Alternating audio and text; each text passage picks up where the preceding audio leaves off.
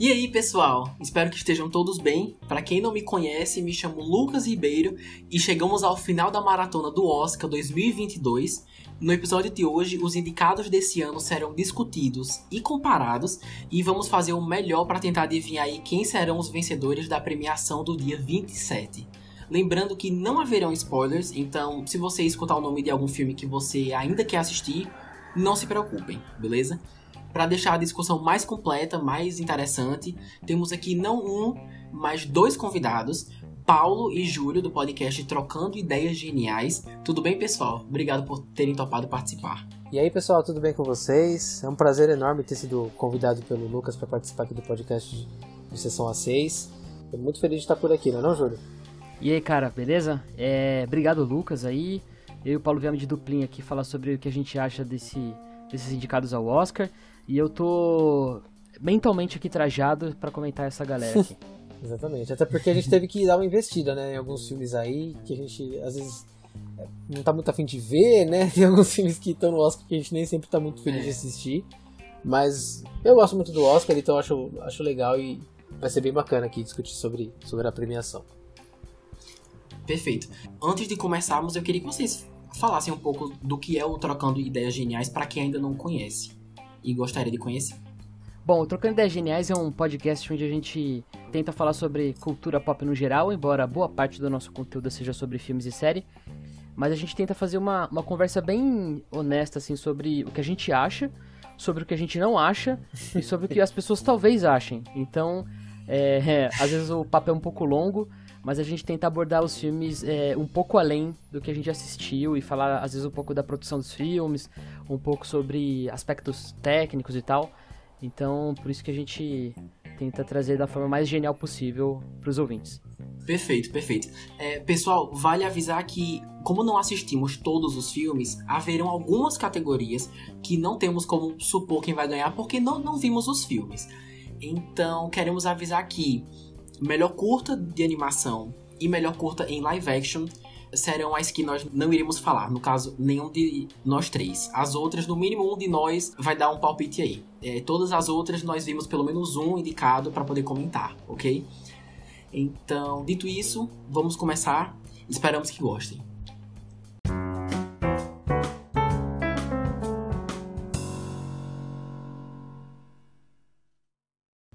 Olha, eu queria perguntar uma coisa antes de irmos direto para as indicações, se tem algum filme, algum ator, alguma atriz, algum diretor que vocês acharam que foi esnobado esse ano. Eu sei o que a internet acha, mas eu quero saber de vocês, se vocês têm algum em particular. Ah, eu assim, de certa forma eu não concordo com alguns dos indicados a melhor filme. Eu acho que por exemplo, Duna não era o filme para ter sido indicado a melhor filme.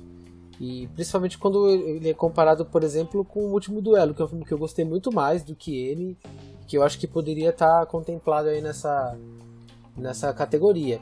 Mas acho que, pensando assim, por alto, acho que é mais ele mesmo. E eu teria indicado a Lady Gaga, cara.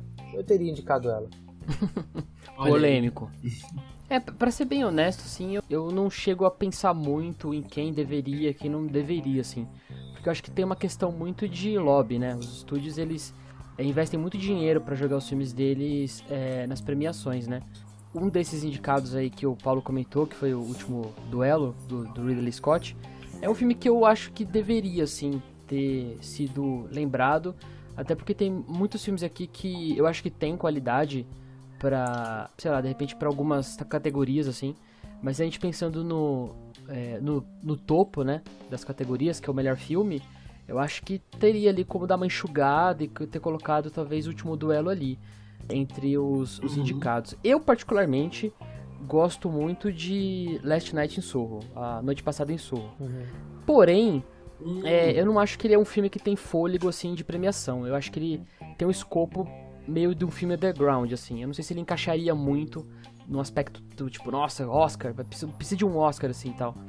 Mas é um filme que eu, uhum. particularmente, talvez colocaria em, de repente, alguma categoria de roteiro original, talvez, assim. Algo do tipo. Eu tenho um sentimento muito parecido com Maligno também. É muito parecido, hum. porque é um filme que eu realmente gostei muito.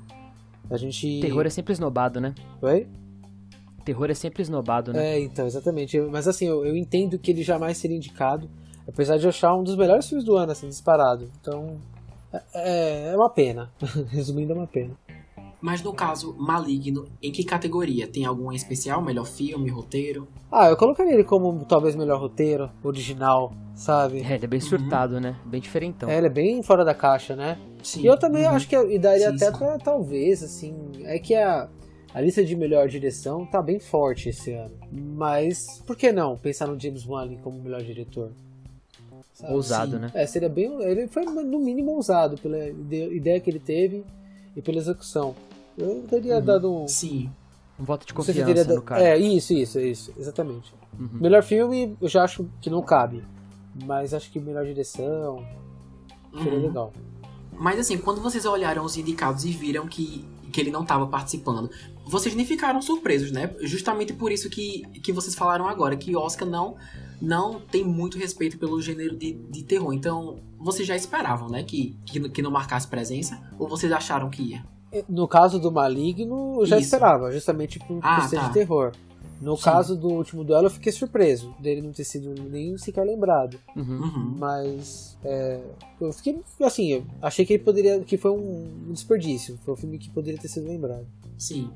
Olha, para mim, tem, tem duas pessoas que eu acho que foram esnobadas. No caso, Denis Villeneuve, que fez Duna, ele não tá indicado a melhor diretor. Eu achei isso muito chato, porque a direção é muito boa de, de Duna. Pelo menos eu achei. E podem me julgar, tá? Eu deixo, mas eu achei o, o protagonista de Belfast, aquela, aquela criança, o, o Jude Hill, o ator Jude Hill. Eu achei ele sensacional. Eu queria muito que ele tivesse sido indicado a melhor ator e ele não foi. Então, para mim, esses dois são os esnobados da vez, sabe? Uhum. Eu não sei se vocês concordam ou não, acho que não, mas, mas beleza. É, eu acho que Belfast é um, é um filme questionável, para dizer o mínimo. E eu acho que o Duna, eu acho que ele é mais estranho o Denis Villeneuve não ser indicado mais por uma questão de respeito, assim, pelo, pelo diretor. Ele tá indicado a várias outras categorias e, sei lá, acho que não custava nada ter colocado o cara lá só pra. só como nomeação, né? Uhum. Mas eu, eu entendo também que existem diretores que estão com trabalhos, acho que mais de, de maior impacto, assim. E talvez não tenha sobrado um espacinho para é. ele na categoria. Sim. Beleza. Dito isso, seguimos então com os indicados. Começo aqui com o melhor filme, né? A categoria mais, mais esperada. Os indicados são Belfast, Não Olhe para Cima, Duna, isso eu nunca sei pronunciar direito, é Licorice Pizza, Ataque dos Cães, No Ritmo do Coração, Drive My Car, King Richard Criando Campeões, O Beco do Pesadelo, e Amor Sublime Amor. Vocês também concordam que tem filme pra caramba nesse, nessa categoria ou não? Sou só eu que acho isso? Eu particularmente gosto de ter bastante indicado, eu. Mas eu, eu porque assim, eu acho que prestigia mais filmes, sabe? Uhum. Porque são alguns desses, é, uhum. alguns deles são muito diferentes uns dos outros e tal. O que me incomoda, igual a gente mencionou já, é ter nitidamente filmes melhores do ano do que alguns que estão na lista. Esse é o ponto. Mas a quantidade é. me agrada, entendeu? Particularmente eu acho que agrada porque contempla bastante, bastante filme, né? Uhum. Se vocês pudessem tirar um dessa lista, qual seria? E por que o Beco do Pesadelo? Podem falar. tá, eu vou, eu vou emendar com o Lucas aqui e eu tiraria mais do que um dessa lista. Eu também, eu também. Eu tiraria eu facilmente também. uns três aqui da lista. Mas vamos eu lá, eu, Beco do Pesadelo também acho que não deveria ter sido nomeado. Eu acho que é um grande filme, mas eu acho que ele é um filme. Assim, pensando em Oscar mesmo, assim. É, nos filmes que é, muitas vezes são pensados em premiação. Eu acho que ele é um filme um pouco controverso e talvez um pouco fora da curva, assim, de um filme que teria escopo, assim, é, pensando em público, para atingir um melhor filme, assim. Eu acho que se ele ganhasse, ia acabar sendo aqueles filmes que todo mundo ia esquecer que ganhou. Tipo, caraca, por que, que esse filme aqui ganhou o melhor uhum. filme? Sim. Mas, por exemplo, King Richards eu dispensaria completamente estar aqui na lista. Ele tem todos os seus méritos, principalmente é, a participação do Will Smith no filme. Mas eu acho que ele é um filme que tem um foco mais pro ator do que pra história e enredo dele para ser categorizado como melhor filme. Acho que ele não, não tem o escopo de um melhor filme. Então descartaria ele também daqui. Eu também tiraria facinho, facinho, assim, sem pensar duas vezes, Duna dessa lista. Eu acho que o Duna é um filme muito bom. Ele é um filme que tem muitos méritos técnicos, principalmente. Porém, ele é um filme que. Assim, eu, eu categorizo ele como parte de uma franquia. Então. Eu acho estranho ele estar tá aqui, porque acho que o mérito dele não tá na, no aspecto melhor filme. Eu acho que ele tá em outros aspectos, por isso que ele tá é, em outras categorias também sendo indicado. Então também tiraria ele daqui, assim, com uma mão atrás, tranquilamente. E acho que o Belfast também entraria nessa roda, se fosse pra, pra ser muito maldoso aqui com a categoria. Não, eu, eu concordo plenamente com todos que o Júlio mencionou, tirando o Belfast, porque eu acho que o Belfast, por mais que eu não tenha assistido o filme, eu reconheço o impacto que ele causa, e por ele ter sido um filme feito em preto e branco, e ele também ser um filme pesado, eu não assisti, mas eu sei mais ou menos do, do que se trata o filme. Então eu acho que ele faz sentido estar tá ali, porque é um filme meio que feito pra, pra, pra ganhar Oscar, sabe? Pra pelo uhum. menos estar tá ali sendo indicado. Agora, Beco do Pesadelo, é, Duna, para mim não faz o menor sentido, cara. São dois que eu tiraria. King Richard eu consigo entender também, porque eu também acho que, por ser um filme feito pra gerar lobby pro Will Smith, né? Feito para ele mesmo ser indicado e levar alguma categoria, eu entendo que é um filme que a, que a academia costuma deixar ali contemplado como o melhor filme. Então faz sentido, sabe? Agora, esses Dune, e para mim, Duna e principalmente Beco do Pesadelo, não faz o menor sentido estar nessa premiação. Olha, é o seguinte, eu queria falar uma coisa eu queria saber se vocês, se vocês concordam comigo ou não. É... Antes da gente começar a gravar, eu tava pensando que tem alguns filmes, até então, tem alguns filmes que a gente sabia que era a cara do Oscar e outros que não tem nada a ver com o Oscar. Assistindo os filmes desse ano, eu percebi como tem filme que não tem nada, tipo assim, na minha opinião, não tem nada a ver com o Oscar e ao mesmo tempo tá indicado ao Oscar, sabe? Então uhum. é o uhum. seguinte, é, nos últimos anos, em algumas categorias, não todas, o Oscar tem surpreendido dando o prêmio para alguns filmes, alguns atores em específico, que não necessariamente eles dariam há 10 anos atrás, há 15 anos atrás. Então, assim, pensando nessa categoria melhor filme, assim, por um lado eu quero dizer que quem vai ganhar é Amor Sublime Amor ou, ou por exemplo, Belfast. Sendo que isso é o Oscar de 10, 15 anos atrás, sabe? Eu acho que isso é muito previsível. Por exemplo, Amor Sublime Amor ou West Side Story. Eu acho muito, muito óbvio que é um filme que ganharia o melhor filme, sabe? De uns uhum. tempos pra cá, de uns anos pra cá, o Oscar tem premiado, tem surpreendido. O melhor exemplo que eu consigo pensar agora é Parasita como o melhor filme. Um, um, filme que eu assistindo eu achei o máximo, mas que eu nunca imaginaria que ia ganhar melhor filme, por não ser o estilo do Oscar. E eles estão mostrando que está mudando. Então, se não fosse por isso, eu acharia que ficaria entre Amor Sublime Amor e Belfast. Mas, como seguindo nessa linha de raciocínio, eu acho que vai ficar entre Não Olhe para Cima e Ataque dos Cães. Mas eu não consigo dizer tipo assim, exatamente qual. Vocês concordam? Eu acho que esse opções? prêmio já tá meio que ganho já para o Ataque dos Cães. eu uhum. acho que, que ele já ganhou mesmo. Né? Eu, sei lá, o sentimento que eu tenho. Primeiro que o filme é espetacular mesmo. E segundo porque ele tem. Ele fez acho que a cartilha para ganhar a premiação. Mas se eu pudesse chutar aqui, eu acho que estaria entre o Ataque dos Cães e Amor Sobre Meu Amor. Que para mim são os melhores filmes da, de todos aí dos uhum. que eu uhum. assisti, né? Então eu Sim. escolheria fácil entre um dos dois. Uhum. É, eu fico com Ataque dos Cães também. Acho que de longe ele é o filme que mais tem escopo, tanto é, na parte dramatúrgica, assim, quanto na parte técnica, quanto na direção. Eu acho que o Amor Sublime Amor também tem isso, mas eu acho que ele tem. O que, o que separa ele do Ataque dos Cães é o legado que ele carrega. Por ele ser uma refilmagem de um, de um uhum. musical clássico. Então eu acho que ele vai ser privilegiado em outras categorias.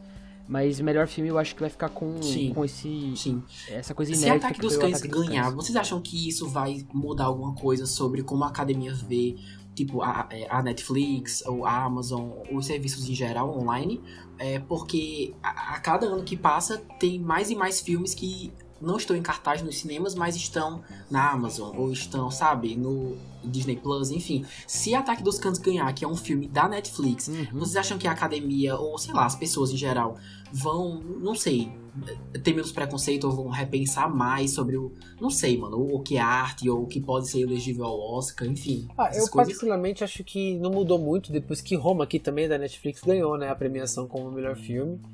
Hum, não achei que, que mudou tanto, mas eu acho que, muito por conta da pandemia, do momento que a gente viveu, mais recentemente, a gente foi obrigado a ceder espaço para esse tipo de filme, né?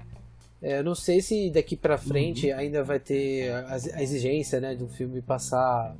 Eu não sei quantas vezes que tem que passar em, te, em cinema para poder ser indicado. Tem umas questões assim, né? É, mas é assim, cara, eu acho, eu particularmente acho que é uma grande bobagem vocês não um filme por ele não ter sido lançado no cinema, sabe? Eu acho que a premiação deveria é, entregar o, o prêmio pro melhor. E se ele saiu em, em streaming Sim. ou se ele saiu no cinema, eu acho que não faz a menor diferença. Eu acho que o filme é filme, sabe? Então acho que as pessoas deveriam parar de ter esse certo preconceito aí. É, eu entendo que, a, que certas obras ganham muito por, tar, por estarem sendo transmitidas no cinema né, porque o cinema tem o poder de engrandecer as obras, mas eu acho que tem que separar, sabe? A grande força que o cinema traz para um filme da obra em si, sabe? Eu acho que a obra, tendo sido transmitida no cinema ou não, ela é uma só. Então eu acho que ela tem que ser reconhecida por isso.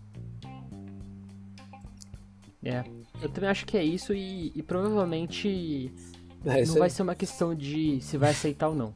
Eu acho que a academia vai ter que engolir a Netflix porque eles vão continuar investindo e vai acontecer de cada vez eles comprarem mais filmes que vão ter um desempenho bom em premiação. Então, acho que a gente vai ter que se acostumar, porque querendo ou não, eles vão. É, até porque a gente tem três filmes nessa, filão, nessa assim, categoria cada vez que mais. foram lançados direto em streaming, né? Que é No Ritmo do Coração. A gente teve também o, o Ataque dos Cães uhum. e o Não Olhe para Cima. Então, Sim. olha para assim. Mas o Tic Tic Boom foi indicado melhor filme, também, né? né? Eu, eu me refiro.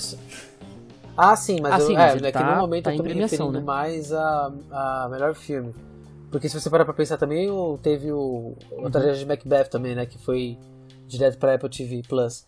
Então. Sim. É, assim, igual o Júlio falou, eles têm que aprender a lidar com isso. Porque uhum. daqui pra frente vai ser assim mesmo. Teve mais sim. filmes também, né? Teve A Filha Perdida. Teve. Eu sim, não lembro se o, o Binder e Ricardo foram foi, foi direto?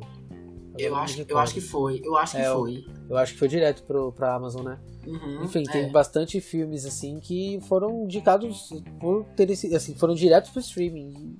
E eu particularmente acho isso muito legal, cara. Isso quebra barreira, sabe? Sim, com certeza. Então, para fechar essa categoria, vocês dois acham que quem vai ganhar é Ataque dos Cães, mas Amor Sublime Amor tem uma chance. É isso.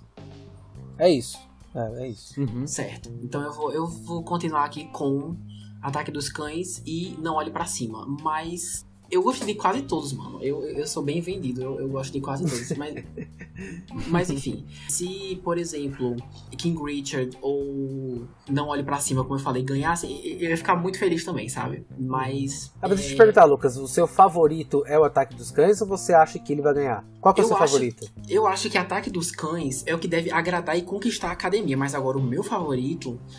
Cara, talvez Belfast. Eu, eu gostei bastante, eu achei muito fofo. Mas assim, não olhe para cima eu também gostei muito, mas eu não assistiria de novo, sabe? Sim. Enfim, eu ficaria uhum. entre esses dois. Mas realmente, enquanto eu tava olhando os indicados, eu percebi que eu, eu vou dividir tudo em quem eu queria que ganhasse e quem a academia vai premiar, sabe? Eu acho que vai ter essa é. divisão aí. Mas enfim. É, mas acho que é isso mesmo. É, uhum. normal. Bom, continuando aqui, Lucas, agora a gente vai falar sobre as indicações para melhor atriz. E nela a gente teve Jessica Chastain, pelos Olhos de Tammy Faye. A gente teve a Olivia Colman por A Filha Perdida, Penelope Cruz por Mães Paralelas, a Nicole Kidman por Apresentando os Ricardos e a Kristen Stewart por Spencer. E eu já jogo essa bomba para vocês aí. Quem vocês acham que leva a estatueta nessa premiação? Eu diria, cara, olha, que a Olivia Colman ela só não ganha o Oscar todo ano porque a academia fica com. Ah, tá bom, vamos dar mais uma vez um Oscar deixa, pra né? ela, né? Porque ela é a nova Meryl Streep, né, mano? Impressionante, ela é todo ano indicada é. e todo ano ganha, e eu acho que esse ano ela vem forte de novo. Eu, eu, não concordo muito, não. Tipo assim, eu acho ela muito talentosa, mas eu, eu tive muita dificuldade de terminar de assistir esse filme, A Filha Perdida. Eu, eu, não, eu não entendi muito qual foi o.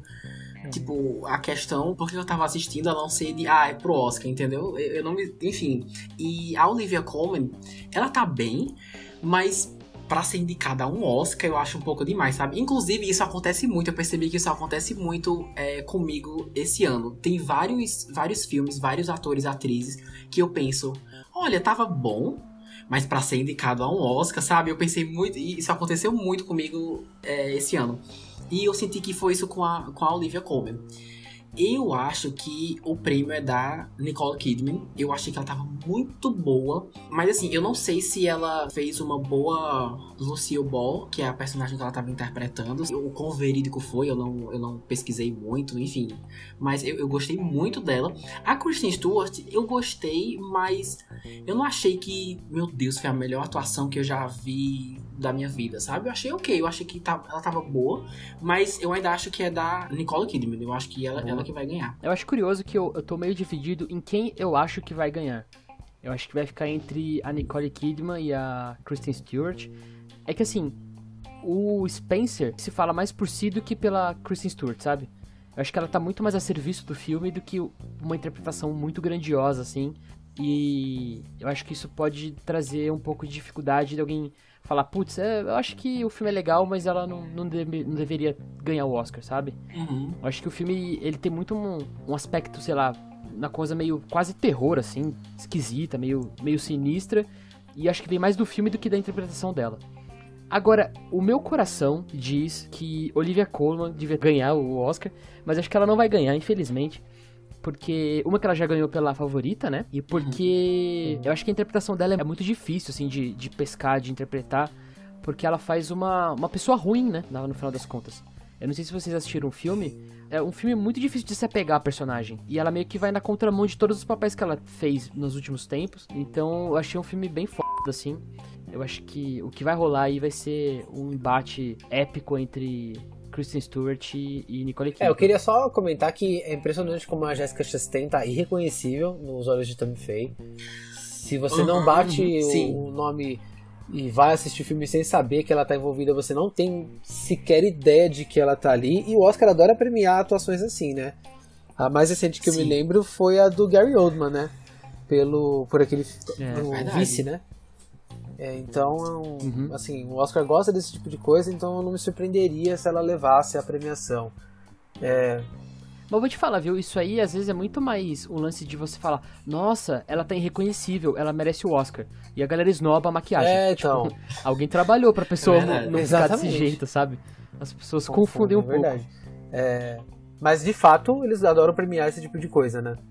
Engraçado, muitas vezes premia sim, sim. o ator, mas não premia a maquiagem do filme, é uma coisa meio Não é né? Mas eu, eu achei que a uhum. Kristen Stewart estava vindo forte pra premiação, só que ela tá sendo meio esnobada, né, no, nas premiações que estão acontecendo, né? Então, eu uhum. acho que tá pra Olivia Colman. Mais uma vez, eu acho que ela deve ganhar. Certo, então, resumindo, Paulo vai votar na Olivia Colman. Júlio vai ficar entre Kristen Stewart e Nicole Kidman. E eu acho. Exato. E eu acho que quem vai ganhar vai ser a Nicole Kidman, realmente. É assim, eu assisti só algumas horas atrás Os Olhos de, de Tammy Faye. E assim, eu me surpreendi muito, eu gostei bem mais do que eu esperava. E, na minha opinião, falando como alguém que não assistiu todos os filmes da, da Jessica Chastain, eu acho esse o melhor, o melhor filme dela que eu já vi, sabe? Assim, eu achei que ela tava tão boa que se o Oscar quiser surpreender e não dar pra Nicole Kidman, eu acho que eles dariam pra Jessica Chastain. Mas é só minha impressão. Uhum. uhum. Vamos lá, agora melhores atores. Andrew Garfield por Tic Tic Bom, Benedict Cumberbatch por Ataque dos Cães, é, Denzel Washington por Tragédia de Macbeth, é, Javier Bardem por é, Apresentando os Ricardos e Will Smith por King Richards. King Richard, né, no caso, tá no plural. Olha, essa categoria para mim a, a mais pesada. É, eu gostei muito da atuação do Benedict. Eu acho que é difícil interpretar um papel desse, porque é um filme que não tem tantos momentos de ápice. É um, momento, Uhum. é um, um filme em que o ator tem que estar bem nos pequenos momentos. Sim. Sabe, você tem que sentir que aquele que some o ator e a personagem tá ali e, e nos pequenos momentos que você tem que perceber. Então tem que ser uma atuação muito comedida, muito assertiva. E eu acho que ele entregou, mas eu diria que tá entre o Andrew Garfield e entre o Benedict. Eu vou votar no Benedict, eu acho que ele leva essa estatueta, viu? Esse aqui é É. complicado. Eu acho que existe um favoritismo absurdo pro Will Smith ganhar. Isso é inegável. Eu acho que muito é, do filme ser indicado a alguns prêmios aqui é por causa dele. Ele tá levando esse filme nas costas pra muitas indicações. O lobby foi todo feito para o Smith chegar ao Oscar. Então ele é provavelmente um dos candidatos mais cotados assim para ganhar. E eu acho que ele vai duelar de forma épica também com o Benedito, porque eu acho que talvez seja a maior atuação assim da carreira dele, seja no, no Ataque dos Cães. Mas eu particularmente também fiquei apaixonado pelo Andrew Garfield cantando. Ficou muito bonito, gostei. O cara é carismático. E por mais que eu goste também muito do Javier Bardem, eu achei ele um cara de presença. O cara tá atuando pra cacete. E é muito treta, sei lá, ter algum tipo de excelência no, no, no tipo de roteiro que o que os roteiros do Aaron Sorkin. É muito difícil ter o, o grau de excelência pra atuar com o texto do Aaron Sorkin. E o Daisy Washington está recitando Shakespeare em um filme de duas horas. Então também, né? A, a treta é um pouco pesada aqui. Mas o meu voto vai aí pro, entre o, o Benedito e o Will Smith. Beleza. Olha, eu, eu confesso que eu não assisti a tragédia de Macbeth. Foi o único dessa categoria que eu não assisti. Mas assim, eu já pensei muito sobre melhor ator em especial. E basicamente é o seguinte.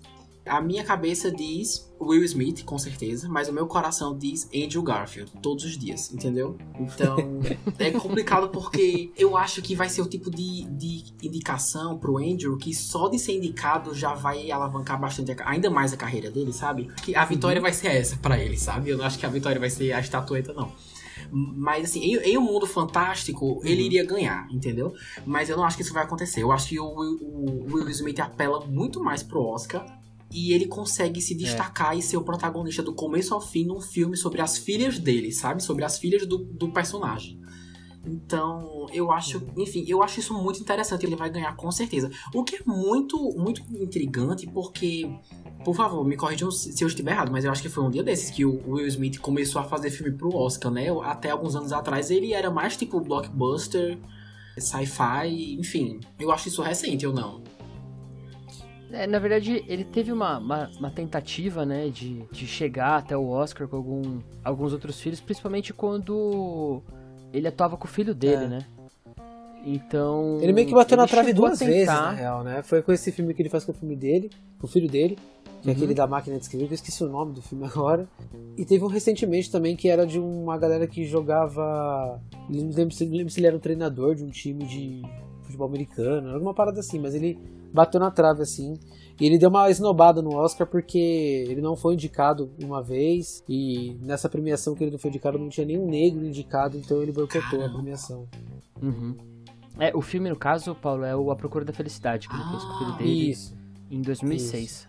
Sim. Então ele já tinha colocado o nome dele na, na prateleira de postulantes ao Oscar nesse filme, né? Uhum. E esse outro filme, você lembra qual que é, cara, que eu tô falando agora? Não, não faço ideia, cara, pra ser sincero. Então, o meu voto vai ser Will Smith, mas a minha torcida secreta vai ser Andrew Garfield.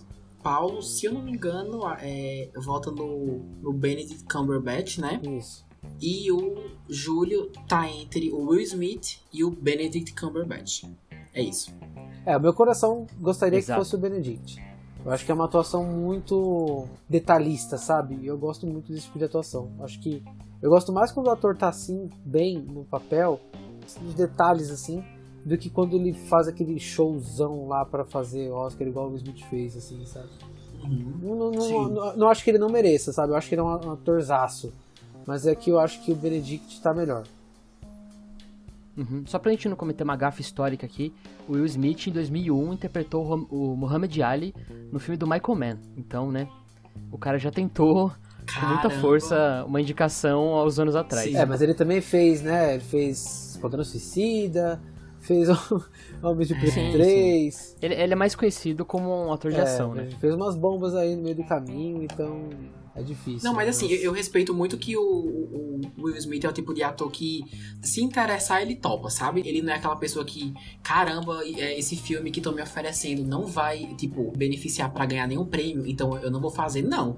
Se tiver filme pra Oscar, é. ele faz. Se tiver filme pra Disney, ele faz, sabe? Tipo, ele é. Uhum. Mira para todos os lugares e eu, eu adoro isso. Enfim. É, ele é bem versátil. É. Então, vocês querem falar mais alguma coisa para melhor ator ou podemos seguir? Ah, eu fico na minha reza brava aqui pro Andrew Garfield. Eu acabo por aqui. gostei, gostei. Continuando agora com melhor atriz coadjuvante, certo? Temos Jessie Buckley pelo filme A Filha Perdida. Temos Ariana DeBose por Amor Sublime Amor. Temos Judy Dent por Belfast. Kirsten Dunst por Ataque dos Cães.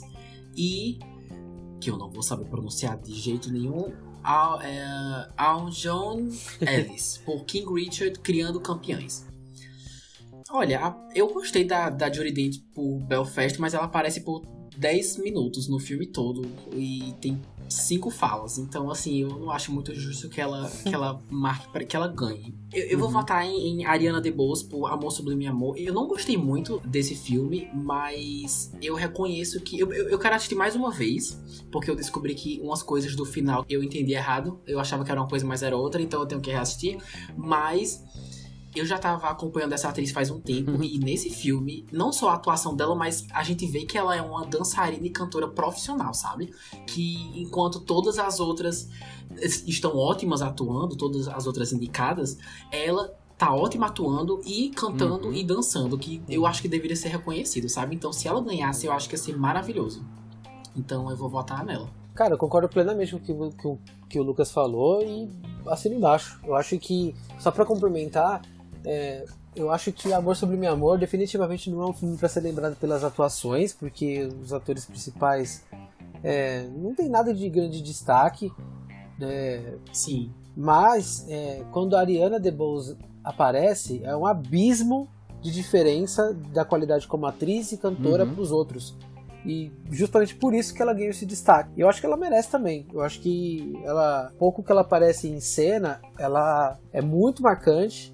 Dá pra ver que ela atua muito bem, canta muito bem, ela merece, cara. Eu acho que ela vai ganhar merecidamente. Dessas aqui eu acho que destacou mais. Apesar de eu ter gostado muito da atuação da Kristen Dunst também, em Ataque dos Cães. Acho que ela tá tão bem quanto o Benedict, apesar dela aparecer bem menos no filme, né? É. Eu, eu concordo que ela é o imã do filme. A partir do momento que ela aparece, você fica vidrado nela. Ela, ela é um, nossa, sei lá, mano. Ela é tipo uma peça rara dentro do filme. Mas eu acho, minha intuição diz que provavelmente Kristen Dunst vai receber esse Oscar. Embora todo o meu amor esteja dedicado a Ariana. É. Mas eu acho que é isso uma, que vai acontecer. Uma coisa é fato, uma das duas ganha, né? Tá entre as duas. É, o, o, qualquer uma das duas ganhar eu acho ok. Mas, né, pô, se fosse a Ariana, ia ser amorzinho. É assim, desde o Oscar do ano passado, eu, eu, nunca vou dizer, ah, vai ser essa pessoa ou esse filme que vai ganhar e pronto. Porque ano passado eu falei, galera, qualquer filme vai ganhar. Eu voto em qualquer filme, menos Nomadland. E qual filme ganhou? Nomadland. Então eu não sou a melhor pessoa para falar, ah, vai ser esse aqui. Então, assim, eu, eu, eu só acho que vai ser a Ariana DeBose, eu, eu voto nela. Então a gente, a gente concorda, né? Tipo, nós três votamos na mesma ah, não. Não, Sim. o Júlio votou na Kristen Dunst. Ah, é, é eu, eu acredito que a Kristen Dunst vai ganhar. Mas o meu amor, todo o meu amor, fica registrado aqui é pela, pela Ariana. Sim. Eu acho que a Ariana ganha, mas a Kristen Dunst, é, eu, eu, realmente acho que tá entre as duas. Assim. Bom, agora a gente vai falar sobre as, os indicados para melhor ator coadjuvante, que são o Tiaran Hinds, não sei se é assim que pronuncia o nome dele, por Belfast, uh, Troy Cott Troy Kotzer por No Ritmo do Coração, Jess Plemons por Ataque dos Clãs, J.K. Simmons por Apresentando os Ricardos e Cody Smith McPhee por Ataque dos Cães. Bom, eu acho que o J.K. Simmons já levou, né? Já levou uhum. por Replash. Você tá indo por. Você tá indo por eliminação, né? Cara? Eu tô. tô.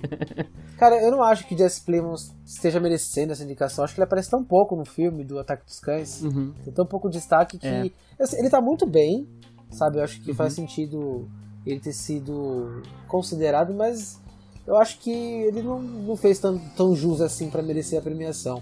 E se for para falar entre Ataque dos Cães, eu acho que o Code Smith McPhee merece muito mais, porque literalmente o filme transita muito pelas costas dele. Então eu acho que uhum. ele tá bem demais no filme e merecia também. Eu acho que quem leva é o Jake Simmons de novo, viu? É mesmo? Acho que ele leva de novo. Olha só. Mas assim, eu não assisti Belfast, então de repente eu não sei o que você tem para dizer. É, eu só ia comentar que acho que essa, essa divisão de ter dois atores para a mesma categoria no mesmo filme, eu acho que vai comer muito voto. Acho que isso pode ser um problema para os dois atores na hora de juntar os votos ali e ver quem vai ganhar. Eu chuto aqui, não só porque eu gostei, mas porque eu acho que foi uma é uma interpretação difícil e não muito comum no Oscar, que é a do, a do Troy Cruzur, que é uhum. ter um ator surdo, cara, no filme. Cara, é Sim. é muito insano isso, é muito insano. Então, eu acho que seria um, um talvez um, um, voto de confiança do Oscar aí de, de nomear o trabalho de um ator que provavelmente não tem tantas oportunidades quanto esses outros atores. É. Eu só e não além, gostaria... Além de ter, ter tido ter um trabalho bom no filme. Ah, sim. Eu só não gostaria que ele ganhasse por isso, sabe? Porque uhum. é desmerecer o trampo do cara, né? Mas assim, não, cara, acho, que, acho seria... que não. Acho que ele tá no filme certo na hora certa. Não, sim, eu só acho que assim, eu não quero que ele receba o Oscar por. É... Porque ele é surdo. Isso, uhum. exato. Sabe, eu acho que ele tem que merecer o Oscar e ele tá bem no filme, né? Eu não assisti também, mas eu vi realmente falar que ele tá muito bem no filme, então se ele ganhar vai ser bem legal mesmo. Uhum. Olha, eu, eu voto nele também, no Troy Kotsur, porque, é, assim, primeiro, cá entre nós, eu achei essa categoria meio fraca esse ano. Eu assisti todos os filmes, não teve um que eu fiquei. Aquilo que eu tinha falado antes Sim. em seus filmes. Mas, assim, pro Oscar, eu não, eu não acho. Em nenhum filme desses aí eu terminei e fiquei, nossa, essa pessoa vai ser indicada ao Oscar com toda certeza absoluta, sabe? Em nenhum eu pensei isso. Eu vou votar nele, no, no Troy, porque eu acho que o papel dele é muito importante e ele realmente tá bem. E você conseguir atuar só usando a linguagem de sinais, tipo, você se expressando pelas mãos, pelo. Tipo, não só pelo rosto, mas você dando uma outra parte do seu corpo para as pessoas verem e observarem e verem como que você tá atuando, sabe? Eu, eu, eu gostei de verdade. Assim, resumindo, não tem um, um, ator nessa categoria, na minha opinião, que. Nossa, é essa pessoa sem dúvida, sabe? Uhum. Eu voto uhum. no, no Troy por No Ritmo do Coração, mas eu não acho que foi a melhor atuação, sabe, que, que eu já vi nos últimos tempos. Mas entre essas aí, a que mais causou uma impressão em mim foi justamente ele, sabe? Foi, foi a dele. É, fico triste que eu não tenha uhum. assistido esse filme ainda para falar com mais precisão, né? Mas eu vou, eu vou com vocês, gente, já Sim. que vocês têm mais propriedade, eu acho que faz total sentido. E se ele tá bem, pô, tem que ser premiado mesmo, né? uhum. Igual o Júlio falou, é tão difícil um ator uhum. com essa condição tá sendo indicado, então o Oscar tem que fazer a vez e valorizar esse trabalho mesmo. Sim. Boa, é unânime, né? Tipo, mesmo o Paulo não tendo visto, pelo menos nisso a gente concordou. Uhum. Então vamos para a melhor direção aí, que também é uma categoria mega hiper relevante aí para muita gente que acompanha o Oscar. A gente tem é, o Kenneth Branagh por Belfast, o Ryusuke Hamaguchi por Drive My Car, a Jane Campion por Ataque dos Cães, o Steven Spielberg por Amor Sublime Amor e o Paul Thomas Anderson por Licorice Forte, Pizza. É, esse é pesado. Esse aqui tá Cara, sinistro. eu particularmente fiquei maravilhado pela direção do Amor Sublime Amor, entendeu? É de longe a que mais me impressiona de, uhum. de, dos que eu assisti nessa categoria. E, e assim, ela é tudo que tem que tem de possível para encher os olhos. É bonito, parece ser um filme que realmente foi feito na, na década que o filme se passa. É esteticamente grandioso, né? Os, os takes são feitos assim para parecer tudo muito pomposo, muito grande, muito chique, muito muito caro, sabe? Como se fosse uma obra realmente cara. Eu. É muito cara. É. E ainda fiquei muito um teatro, impressionado, né? cara. Eu gostei muito, eu acho que é muito legal valorizar a Jane Campion por Ataque dos Cães. Eu acho que ela merece. Eu acho, inclusive, que ela vai ganhar.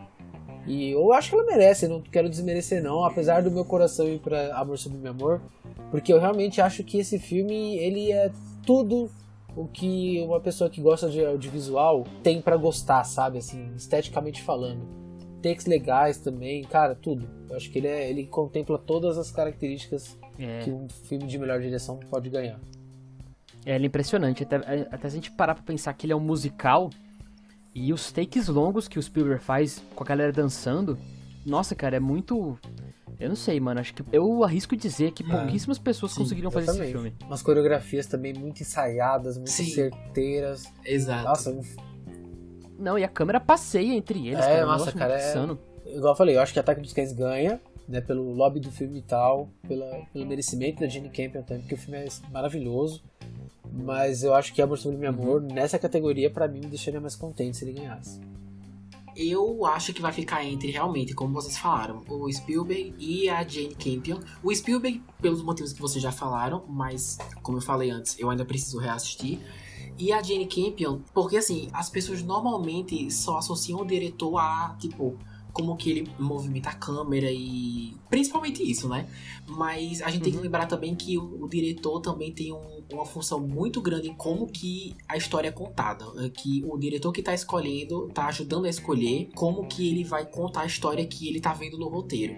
E a Jane Campion fazer isso em, em Ataque dos Cães não foi só o roteiro, foi foi ela também, sabe? Então eu acho que vai uhum. ficar muito entre esses dois, mas em um mundo perfeito, que eu poderia escolher tudo o que vai acontecer, eu escolheria o, o Kenneth Branagh pro Belfast, porque eu tive basicamente uma epifania quando eu tava assistindo. Tudo que eu tinha estudado na faculdade em relação ao movimento de câmera e, e enquadramento e essas coisas, eu vi em Belfast. E eu fiquei, caramba, incrível, nossa, lindo, maravilhoso, perfeito, eu faria desse jeito também, não sei o que lá.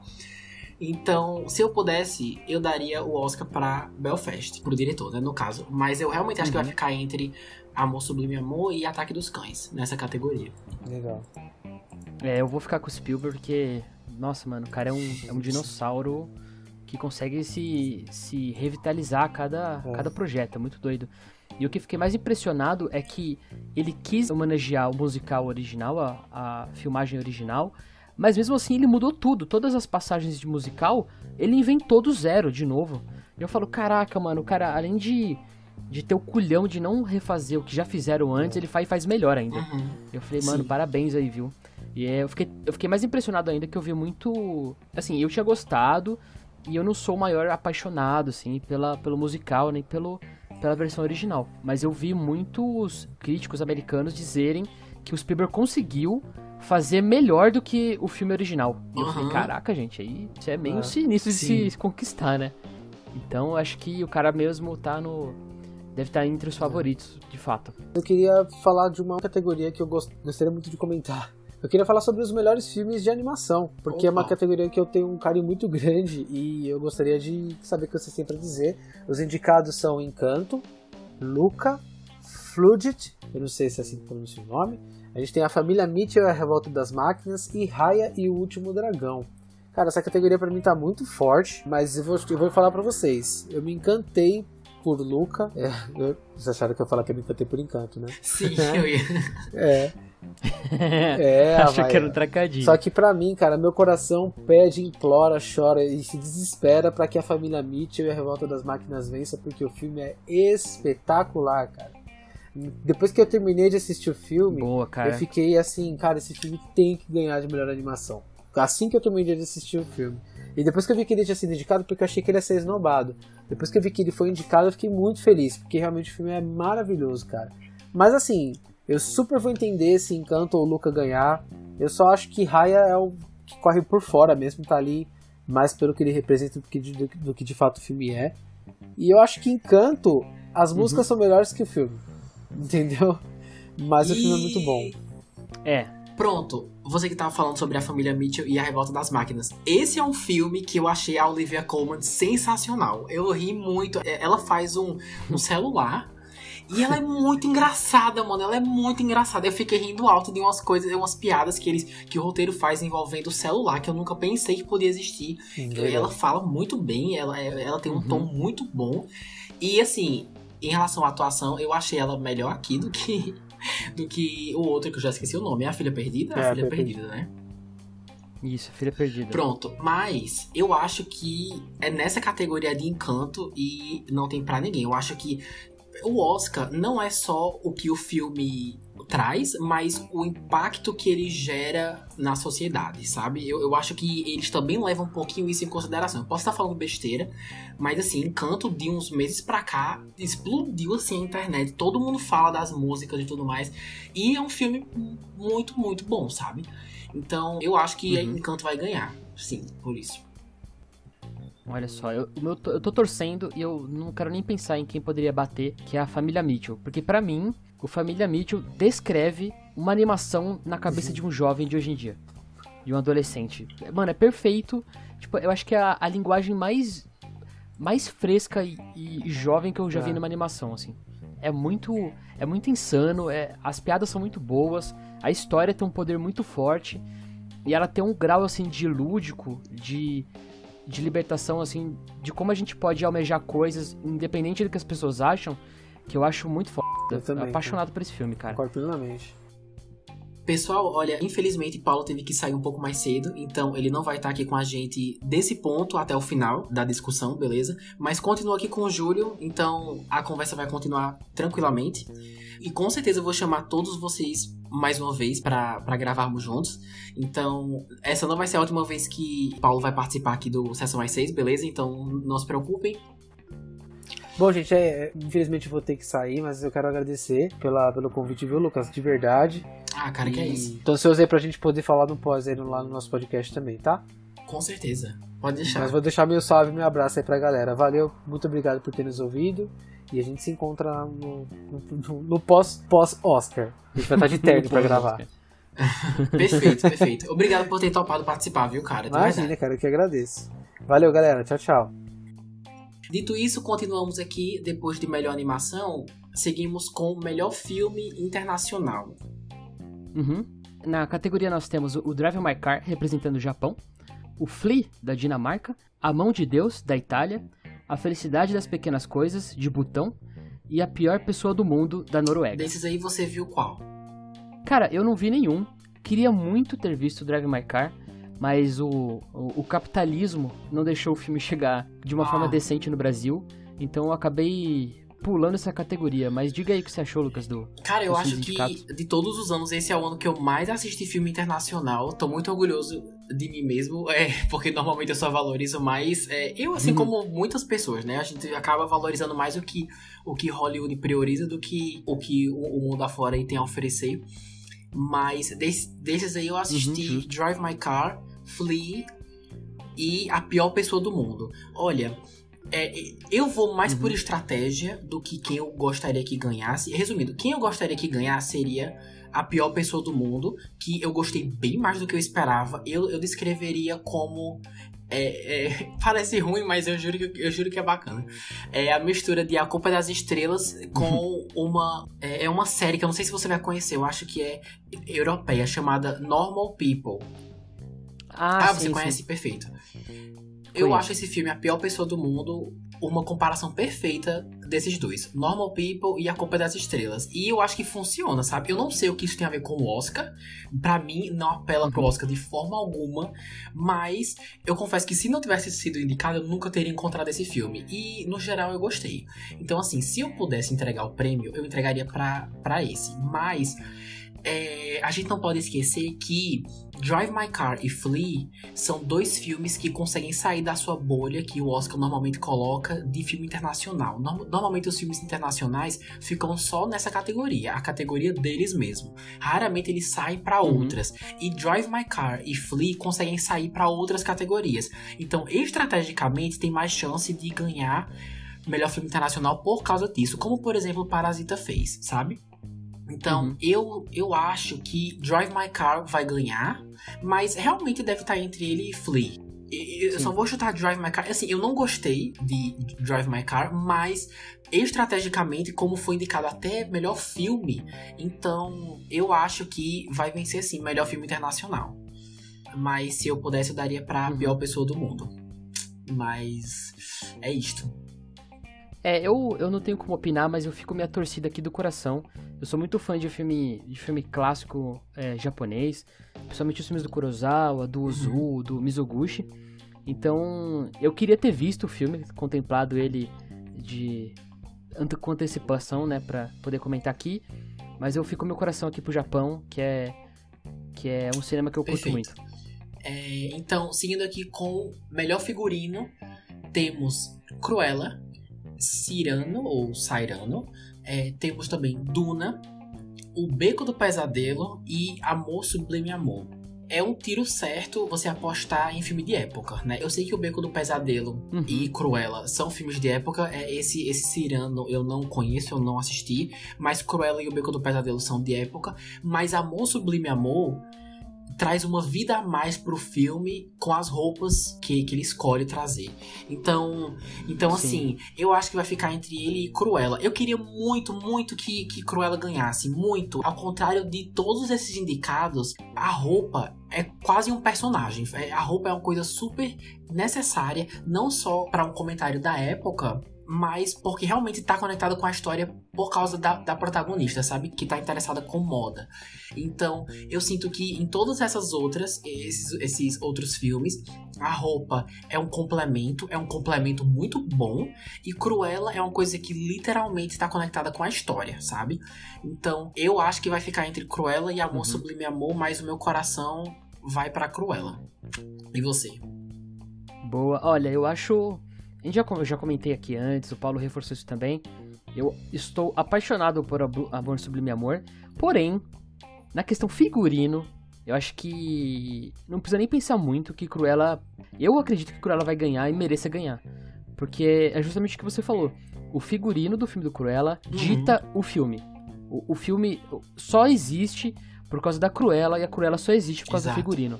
Então, se Cruella não ganhar, eu vou achar que alguém molhou a mão de muitas pessoas aí, porque não é possível. Não, mas assim, se Cruella não ganhar, mas perder pra Amor Sublime Amor, aí você vai achar ok, né? É, eu vou achar ok, mas eu acho que a gente não pode nivelar pro ok nesse, nessa, nessa parada aqui. Sim. Então, assim, eu acho que o Cruella tem que ganhar. E assim, o Amor Sublime Amor eu acho que diz muito por ser um musical, né? Então, o figurino dos personagens vai ditar muito do que a emoção que a pessoa tem que sentir durante a- as passagens de música. Mas assim, por exemplo, o Beco do Pesadelo eu acho super ok, ajuda a criar a atmosfera. O Duna é a mesma coisa, embora eu acho que o Duna, ele reciclou muita coisa do filme, do filme original de Duna. Então é um filme que eu tenho alguns problemas quanto na parte artística, assim. É um filme que eu acho que teve poucas ideias visuais inovadoras pro, pro tipo de filme que é. E o Cyrano é aquilo que entra naquele filme padrão, né? Tipo, ah, filme com roupa de época e tal. Então, eu acho que desses aqui, o Cruella é o que se destaca facilmente. Sim, concordamos então, maravilha. Precisa ganhar, cara. Boa. Cruella tem que ganhar. É. Ganhe, por favor, Cruella. Dito isso, seguimos com a categoria Melhor Trilha Sonora. Melhor trilha sonora, a gente vai com Não Olhe Para Cima, Duna, Encanto, Mães Paralelas e Ataque dos Cães. O que, que você acha dessa, dessa tretinha aqui de trilha? Eu queria falar isso lá pra canção original, mas eu falo agora. Eu acho Hum. que Encanto tem muito mais chance como canção original do que trilha sonora. E por isso que eu acho que Encanto não vai ganhar. Acho que quem vai ganhar vai ser Duna. A trilha sonora de Duna é sensacional. Hum. Se, sei lá, o Oscar tiver algum derrame e, e não premiar Duna, então eu acho que Duna vai ganhar como melhor som. Porque o modo como a mixagem de som é feita é, é também muito boa. Mas todas as minhas fichas estão em Duna na melhor trilha sonora. Mas confesso que eu não assisti Mães Paralelas, então pode ser um forte concorrente aí e eu esteja por fora. Mas voto em Duna e eu espero que Duna ganhe alguma coisa Uhum. nesse Oscar, porque tá indicado a um monte de coisa, se não ganhar nada vai, vai pegar mal. Mas aí, o que você acha? É, só complementar seu último comentário, é que Duna pode se tornar o grande azarão do Oscar. A gente não pode esquecer que em toda premiação existe o grande azarão, né? Que é o filme que é indicado 11 por 11 É. categorias e ganha uma. Verdade. Às vezes acontece. Então, Duna, talvez, Ah. pode ser que seja um desses. Mas assim, olhando assim, eu acho que esse ano são de duas pessoas. Uma delas é o Lin-Manuel Sim. Miranda, que tá explodindo aí tanto com o Hamilton, que teve na Disney Plus e tal. E ele foi jogado pro Oscar por Encanto. E a gente não pode esquecer que o Tic Tic Boom, por mais que seja só como ator é, indicado, é um filme dele. E eu acho que a- as músicas Sim. dizem muito sobre o filme, né? Eu gostaria de, de ver ele ganhar porque ele é um cara muito competente, cara. E eu vendo a direção dele no Tic Tic Boom e vendo como as músicas se comportaram no Encanto, eu percebi que ele dita o ritmo do filme com as músicas dele. E eu acho que o Encanto só é o filme que é, até mais pela história, Sim. mas pelas músicas. As músicas dizem muito sobre o filme. Então, cara, eu acho que ele é um, uma joia rara assim, na indústria. Ele tem potencial pra Uhum. fazer coisas inacreditáveis. Então eu gostaria que ele fosse premiado com, com encanto, assim. Eu acho que é um filme talvez controverso pra essa categoria. Tá no meio de filmes mais Sim. adultos, assim, a gente pode dizer, né? Mas eu gostaria de ver ele ganhar, cara. Ele é muito diferenciado, cara. Sim. E, mas assim, se Encanto ganhar em melhor canção original, também. É Hum. ele que ganha também, é, né? Sim, ele ganha. então, também. ele tem basicamente duas chances de ganhar, né? Ele tem. Exatamente. Exatamente, Massa. ele tem duas chances. E é uma coisa que quase aconteceu, por exemplo, com o Johnny Greenwood, que é o cara que compõe a trilha do Ataque dos Cães. Que ele também compôs a trilha do Spencer e do Licorice É Pizza. mesmo? Então é um cara que tá. É, ele é um cara que. E aliás, é o guitarrista do Radiohead. Caramba! Então ele é um cara que tá explodindo aí, trabalhando Sim. pra caramba. Que massa, mano. E ele tá conseguindo cada vez mais espaço aí no, nas, nas premiações. Uhum. Caramba, eu, eu realmente não sabia disso. O cara, o cara trabalha, viu? Nossa senhora. Eu trabalho, isso aí trabalhou, viu? Ano de pandemia aí, o cara se de- de- dedicou aos filmes. Então, essas são as nossas apostas para melhor trilha sonora. Em seguida, nós temos melhor som, que inclusive até então era dividido em outras duas categorias, né? Que é melhor mixagem e melhor o quê? Que eu não lembro. Melhor mixagem. Melhor design de som. Isso. Então, os indicados são, por melhor som, Belfast, Duna, Sem Tempo para Morrer, Ataque dos Cães e Amor Sublime Amor. Vale lembrar que essa é uma categoria super técnica que não é como melhor canção original. Melhor canção original, basicamente, desculpa, como melhor trilha sonora. Melhor trilha sonora, basicamente, é a música mesmo, é literalmente a música. Que, que- e como que ela tá relacionada com o filme. Melhor som, Seria a música tema, assim, do filme, né? isso, isso, exato. Melhor som podem ser aquelas coisas pequenas, como que os pequenos sons. É, é porque eu não sou, eu não sou a melhor pessoa para explicar isso. Mas desde, sei lá, é, alguém cortando alguma coisa, ou então é, um barulho externo. De algo que a gente pode não, não ver, mas já que a gente ouve, a gente sabe o que é, o que significa. O uso inteligente do som é basicamente isso. Uhum, isso. É, é mais ou menos assim, o som que você ouve, tanto o, filme, o que tá no som do filme, quanto o som que foi criado para o filme. né? Exato, exatamente. 007, eu não assisti, não tenho como opinar. Uhum. É, nas categorias. Como eu falei, essa é uma categoria técnica. Eu ficaria entre Belfast e Duna. Essa é a outra que, é, que se Duna levar, eu vou entender completamente. Eu acho que o som é muito, muito, muito bem feito. É, dá pra ver que teve um cuidado até os mínimos detalhes. É, mas Uhum. Belfast, eu não. Eu esqueci agora porque que eu, porque que eu indicaria Belfast melhor som. Mas eu lembro que me causou um impacto. É, eu, eu acho que por ser um filme de época, é, especificamente tipo durante durante um período de guerra, né, um período com, com tantos conflitos, eu acho que tem um uso interessante do som. Eu só não falo de certeza porque me fugiu agora a, a minha impressão de, de, de Belfast do som. Mas então eu, vou- eu vou dar essa categoria pra Duna. Eu acho que Duna é, é um é muito certeiro, sabe? Uhum. Mas então essa é a minha aposta. E a sua? Eu fico bem dividido, cara, nessa categoria, porque são elementos, né, de som, assim. É uma coisa difícil de, de identificar e às vezes de comparar um com o outro, né? Qual que foi melhor? Aí você coloca em comparação um filme de guerra, um ficção científica e um western. Aí você fica, ih, caraca, Sim. como que eu. Como eu sei que eles conseguiram criar o som da bala, ou se eles. Ou se eles pegaram de algum lugar, não sei, Uhum. sabe? Fica aquela coisa, tipo, o que foi feito, o que foi captado e tal. O No Time to Die, o 007, tem muitas chances dessa categoria técnica, porque ele é um filme com muitos sons, né? Ele tem muito som, principalmente porque tem muita ação, e é uma, a mesma coisa de Duna. É, é muita ação, e a ação é feita sobre circunstâncias que não existem, né? Sim. Então, você precisa ser convencido de que aquilo tá acontecendo de verdade. Então é aí que o som brilha e que vai te trazer uma sensação de que realmente aquilo existe.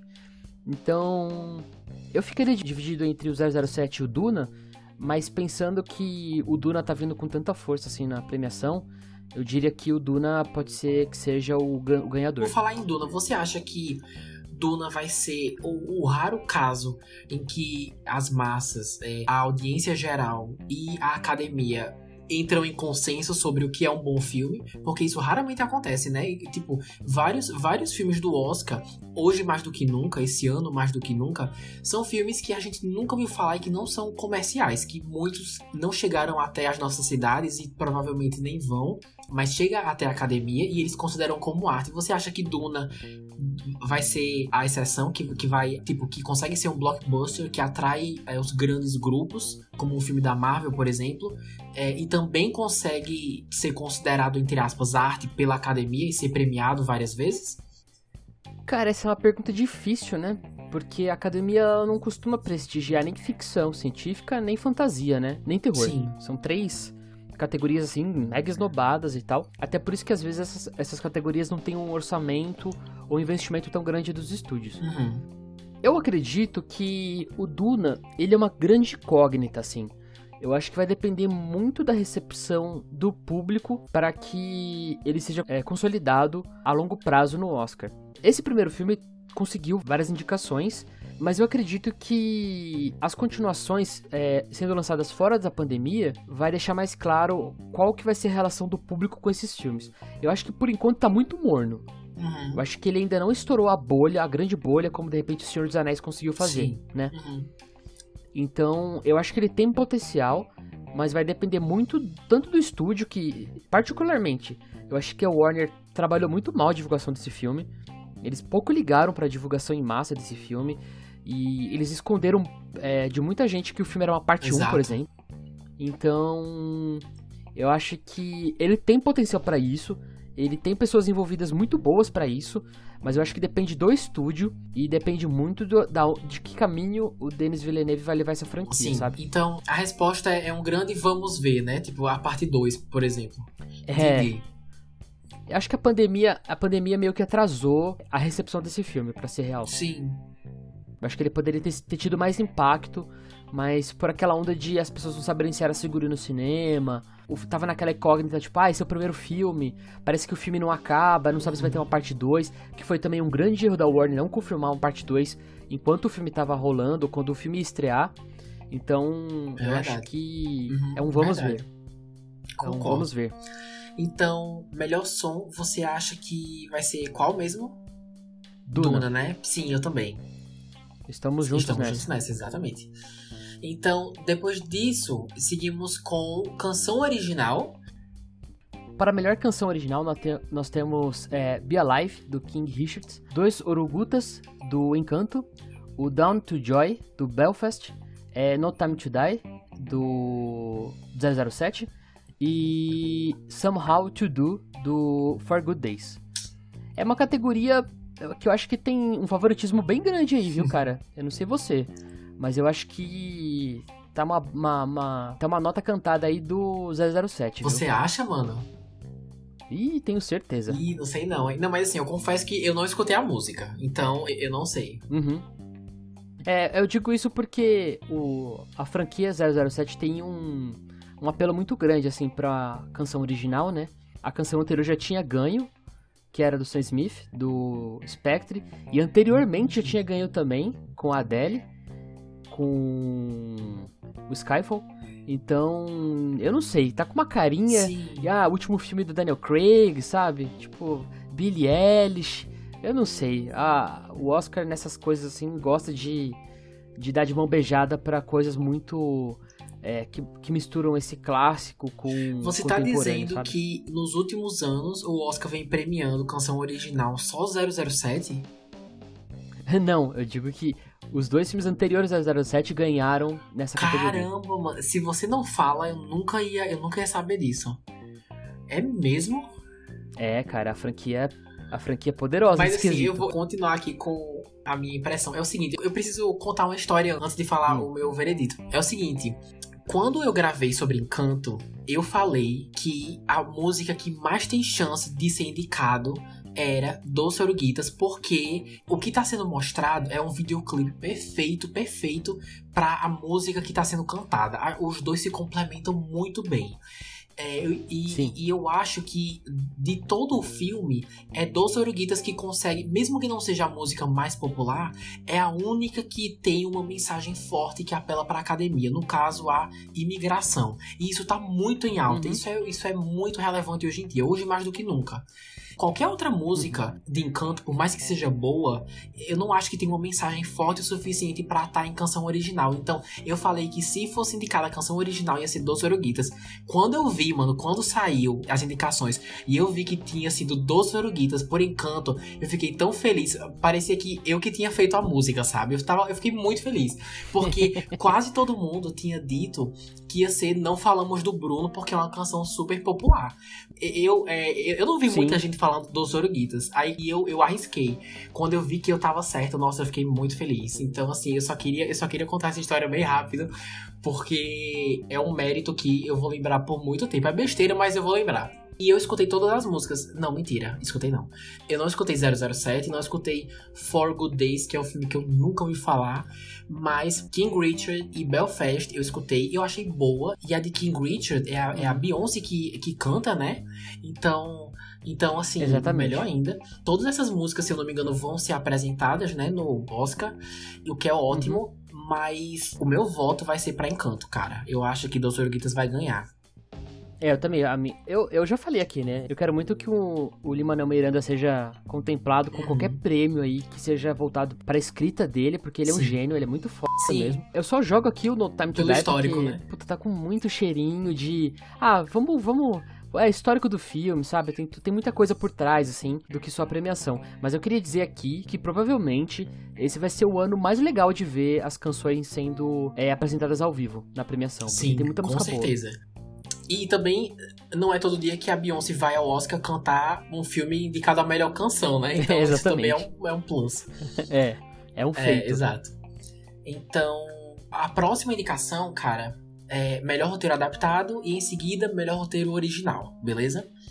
Tá. Melhor beleza. roteiro adaptado, nós temos os filmes No Ritmo do Coração, Drive My Car, Duna, A Filha Perdida e Ataque dos Cães.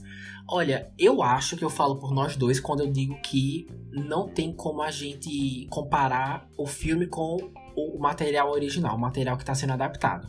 Porque uhum. nós não assistimos ou não lemos é, o material original, beleza? Então a gente só vai se basear nos filmes. Melhor roteiro adaptado. Você acha que vai ser qual, hein? Então, eu queria, antes de a gente entrar nessa conversa, que é o seguinte: eu sempre tento, assim, claro que eu tenho que gostar do filme, mas sempre, eu sempre tento, quando tem um filme que é adaptado, eu procuro, após assistir o filme, ou às vezes antes de, de assistir o filme, ler o material original. E nesse caso aqui, infelizmente, tem o, o Drive My Car, que eu infelizmente Sim. não consegui assistir o filme. É, eu queria ter, poder comentar aqui e tal. E o Duna, o Duna que eu li há muito tempo, e então eu consigo ter uma ideia melhor aqui sobre o roteiro adaptado. Você não chegou a, a ler nada, né? Nada, cara, nada, nada. Tá.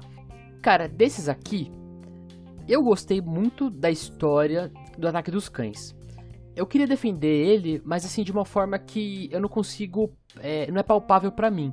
Mas assim, esse filme dizem que era infilmável. E parece que ele já foi. É, já tentaram fazer esse filme seis vezes. E a sexta foi a que deu certo. E a que tá sendo indicada pro Oscar. E o, o livro, no caso, é, não foi traduzido pro Brasil, só tem em inglês. Então, eu acredito, cara, que é muito provável que ele seja o ganhador, porque ele tem esse histórico de ser um filme muito difícil de ser adaptado e acabou se tornando um filme que é claramente um filme que que tem muito o que dizer, né? Ele é muito poderoso e tal. Sim. Então eu chutaria ele, embora eu gostasse que Duna ganhasse. Mas eu tenho um, um probleminha com Duna muito particular e eu quero saber a, a sua resposta antes de eu, de eu comentar isso. Olha, o único que eu consigo comparar mais com o material original é Duna, não porque eu li, mas porque eu tenho uma amiga que assistiu o filme, achou o máximo, foi ler o livro e me disse abertamente que, que é um pouco cansativo, que até hoje, desde que o filme foi lançado, ela comprou o livro e não conseguiu terminar de ler, que é, que é um pouco cansativo, uhum. isso e aquilo, e ela comprou o livro porque ela gostou do filme. Então, eu, eu vou uhum. votar em Duna por causa disso, porque pelo que eu tô vendo é uma adaptação que consegue ser fiel, mas ao mesmo tempo acessível para pessoas, por exemplo, como eu que nunca ouviram falar e não e até então não conheciam a história de Duna, sabe? Então, inclusive eu quero saber sua opinião uhum, sobre isso. Sim. Se você concorda com a minha amiga, se você acha o livro super acessível e tranquilo, é porque você leu faz tempo, né?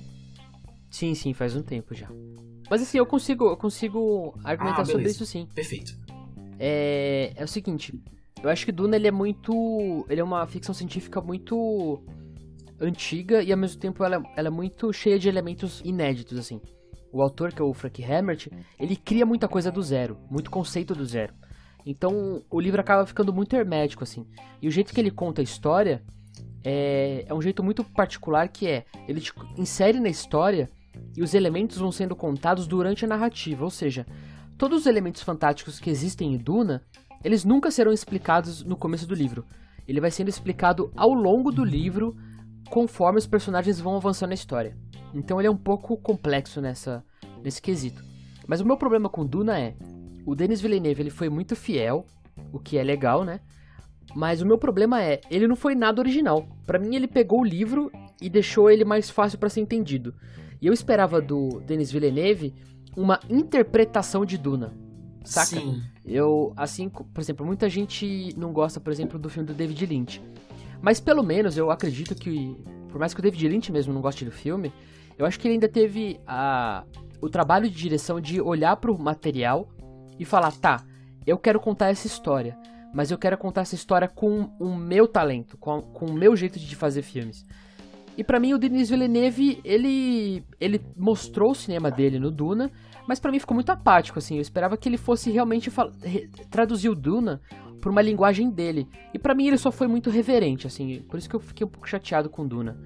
Eu esperava que ele tivesse uma voz autoral maior e tivesse coragem também de mudar trechos para deixar ou mais fácil ou de tornar ou de mesclar coisas, sabe?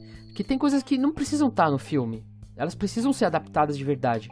E eu acho que às vezes ele deixou tão parecido com o livro que ele falha um pouco em deixar aquilo mais palatável quanto o cinema. Fica muito no texto, sabe? Eu acho que ele devia resolver as coisas mais visualmente, assim. Então, eu acho que esse é o meu único porém com Duna, assim. Eu esperava que ele fosse mais adaptável na visão de um diretor. Não que o cara ficasse fiel ao livro, ao material original. Porque se for para ficar fiel, eu acho que o livro já serve como porta de entrada, né? Sim, sim. Mas você reconhece que se fosse outro diretor, talvez o filme não fosse tão bom ou tão acessível, ou não? Porque tecnicamente o filme já. Tecnicamente não, o filme já foi feito em 1900 e alguma coisa. Ele já foi. O livro já foi interpretado antes dessa versão atual. E as pessoas acham assim, uhum. eu não assisti, mas as pessoas acham assim, ó, horroroso, brega, ruim.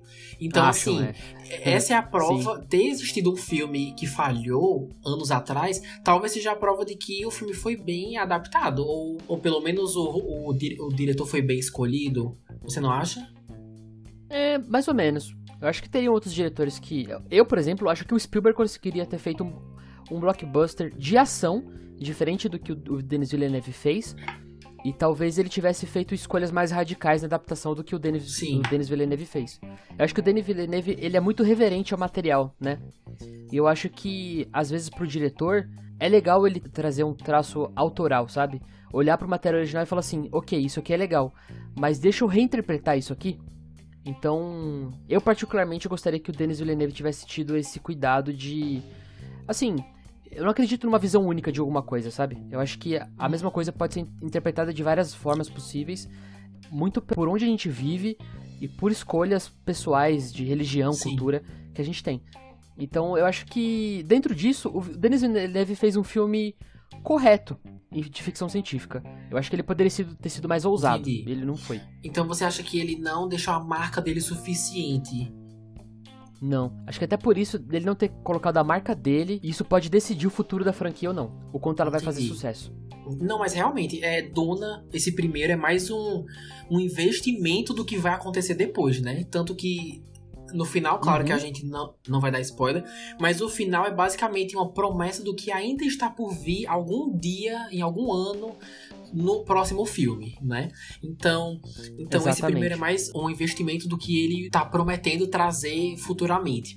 Então, é, isso é mais uma coisa que a gente só vai poder bater o martelo assim oficialmente mesmo é, depois, né? Tipo, eu acho interessante esse seu pensamento. Eu atualmente não conheço o suficiente os traços dos diretores e diretoras para saber, é, por exemplo, eu não consigo assistir um filme e falar, ah, esse aqui quem fez foi o Tim Burton. Ah, esse aqui, sabe? Eu, eu não consigo ver características muito gritantes nos filmes que eu assisto e uhum. saber só assistindo quem é o diretor, sabe? E, e por uhum. isso que eu não consigo dizer, ah, Duna não é um filme do Denis Villeneuve, ou então, ah, Duna não tem os traços fortes que eu já vi em outros filmes. Eu não consigo associar muito isso, sabe? Eu teria que assistir muitos filmes para ver um padrão e, e, e, ter isso em mente. Por isso uhum. que isso não me passou na memória. Mas então, mesmo assim, eu ainda voto em Duna como o melhor roteiro adaptado, mesmo não tendo lido o livro, mas pelo pouco que eu sei, como é, como é basicamente um nicho, até então era basicamente um nicho, os fãs de Duna, e conseguiu transformar numa sensação que atraiu pessoas como eu, que como eu falei, nunca tinha ouvido falar e adorou, eu dou mérito para essa categoria, realmente, melhor roteiro adaptado. Mas se outro filme ganhar, eu não ia ficar chateado não. Menos Drive My Car, eu não gostei de, de Drive My Car e A Filha Perdida. Uhum. Se no Ritmo do Coração ou Ataque dos Cães ganhar, de boas. Mas o meu voto mesmo vai ser, vai ser Duna. E o seu? Boa. É, eu vou ficar com, com Ataque dos Cães. Eu quero muito ver o Drive My Car, porque eu já li o conto que, que deu origem ao filme, que é um, um conto do Haruki Murakami. E eu tô curioso para saber como que virou um filme de 3 horas, né? Porque é um conto super curtinho e eu tô curioso. Mas eu vou ficar com o Ataque dos Cães. Ah, beleza. Beleza, beleza. Então, terminamos melhor roteiro adaptado. O próximo é melhor roteiro original. Boa. Bom, melhor roteiro original. Temos Belfast, Don't Look Up, King Richards, Licorice Pizza e Verdens Verste Menestre. Esse aqui foi treta, hein? Não faço Ou ideia. Ou a pior pessoa do mundo. É, é, a pior pessoa do mundo. Mas Olha. eu adorei a sua pronúncia. Por mim, eu deixava assim. Obrigado. E aí, quais são suas impressões? Melhor roteiro original. Cara, eu sou um apaixonado pelos filmes do Paul Thomas Anderson. E eu achei maravilhoso o Licorice Pizza. Sério mesmo, eu, eu fiquei até impressionado com quanto, quantas indicações ele teve. Eu fiquei, assim, se fosse para votar, o meu coração chora, clama para que ele ganhe como roteiro original. É, mas eu acho que nessa comoção popular, eu acho que quem vai levar é o Não Olhe Para Cima. Cara, eu também acho. Eu acho realmente que vai ganhar. King Richard, eu não ficaria surpreso se ganhasse. Belfast eu ficaria, porque eu tô sentindo que Belfast vai ser esnobado. Porque em todas as categorias de Belfast tem outros filmes considerados mais fortes, entendeu? Então eu tô sentindo que Belfast vai ser esnobado e isso vai partir meu coração, porque eu, eu, eu achei muito, muito fofinho. Mas é, estrategicamente eu acho que não olhe para cima. Tem tudo para ganhar. Eu sinto que a pior pessoa do mundo, tipo, é o tipo de filme que a vitória é só ter sido indicado, sabe? Eu não sei se precisaria estar nessa uhum. categoria, mas eu fico feliz que ganhou um reconhecimento a mais, além da sua categoria padrão, sabe? Que é melhor filme internacional. Mas eu acho que vai ser Não Olhe para Cima, até porque precisa ganhar alguma coisa, e se eu não me engano, nós não escolhemos para nenhum até agora, ou quase nenhum. Então, eu também voto nesse, não olho para cima. É, mas como eu falei, não ficaria surpreso se King Richard ganhasse. Cara, esse do Licorice Pizza, quando tava na melhor parte, aí o filme terminou, eu fiquei em negação. Quando, quando o filme terminou, eu fiquei, não, não acredito que terminou desse jeito, eu fiquei com muita raiva. E assim, eu cheguei atrasado no cinema, não vou mentir e eu perdi o comecinho. Aí eu não sei qual informação ele dá no começo. Eu fiquei muito surpreso que o Oscar reconheceu um filme de época que basicamente é um romance adolescente, sabe? Um negócio nada a ver do Oscar, nada a ver. Que até 10 anos atrás eu tenho certeza que uhum. seria esnobado. Eu acho que filmes assim foram esnobados, sabe? É, até então. E Licorice Pizza tá aí E eu acho muito uhum. interessante isso porque mostra se esse filme é a anomalia, se é uma coisa tipo, ah, o Oscar esse ano foi bonzinho, ou se tá começando a virar regra, se essa é a tendência uhum. dos próximos anos, sabe? Escolher filmes ecléticos que até então nós nunca iríamos suspeitar que o Oscar daria visibilidade, Sim. sabe? Você acha que é a primeira ou é a segunda? É. Hum, é muito peculiar, assim, nesse Oscar, porque realmente eles estão dedicados a dar uma mesclada, né? A misturar um pouco os tipos de filme. Então, o que antigamente Sim. a gente via que tinha muito filme americano indicado e tal, eles estão se preocupando a trazer filmes de outros países, é, de repente filmes que facilmente seriam esnobados, como você disse, em outras ocasiões e tal. Mas acho que, que no caso específico do Licorice Pizza, eu acho que ele tá sendo indicado por conta do diretor. Porque o, o Paul Thomas Anderson é considerado um dos maiores cineastas americanos vivos. Uhum. Ele é um monstro. Parece que cada filme que ele lança entra na categoria de, dos melhores filmes do ano, assim, praticamente. Isso, sei lá, se, a gente, se eu voltar atrás, o Trama Fantasma, que foi o filme que encerrou a carreira do Dennis Day-Lewis. Aí tem o Vício Inerente, aí tem o, o Mestre, que é um filme gigante, todo mundo diz que é tipo um dos melhores filmes da carreira dele. Aí tem o Sangue Negro, tem o Magnolia. Então, tipo assim, ele tá muito mais sendo indicado, eu acredito, pela carreira dele e por quão relevante ele é quanto diretor, do que exatamente por este filme. Se bem que eu acho que esse filme aqui, o Licorice Pizza, é o filme mais é, acessível Sim. dele. Ah, interessante. Ele é o filme mais fácil, assim, mais good vibes dele, assim. Porque uhum. normalmente ele faz filmes bem pesados, é, introspectivos e tal. Mas ele teria, teria, assim, dentro da carreira dele, talvez tenha o seja o filme que ele tem mais interesse do público, assim, em estar nessa categoria. Mas assim, por outro lado, o Adam McKay acertou muito lançando o Não Olhe para Cima, né? Isso é inegável. Acho que, meu, o planeta se identificou com o filme, tanto pela, pela situação quanto pela, pela comédia que foi apresentada e tal. Então eu não acharia estranho e também não acharia ruim ele ganhar como o melhor roteiro original, porque ele tá no momento certo na hora certa, né? Sim, com certeza.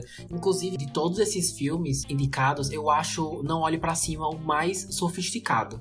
Porque todos os outros é, tem uma coisa ou outra que eu penso, caramba, isso é muito atual mas uhum. não olhe para cima, tá estampado que é uma coisa moderna, que não só é o que nós estamos vivendo agora, mas infelizmente, provavelmente é o que nós iremos viver nos próximos anos, porque a sociedade é do jeito que é, sabe?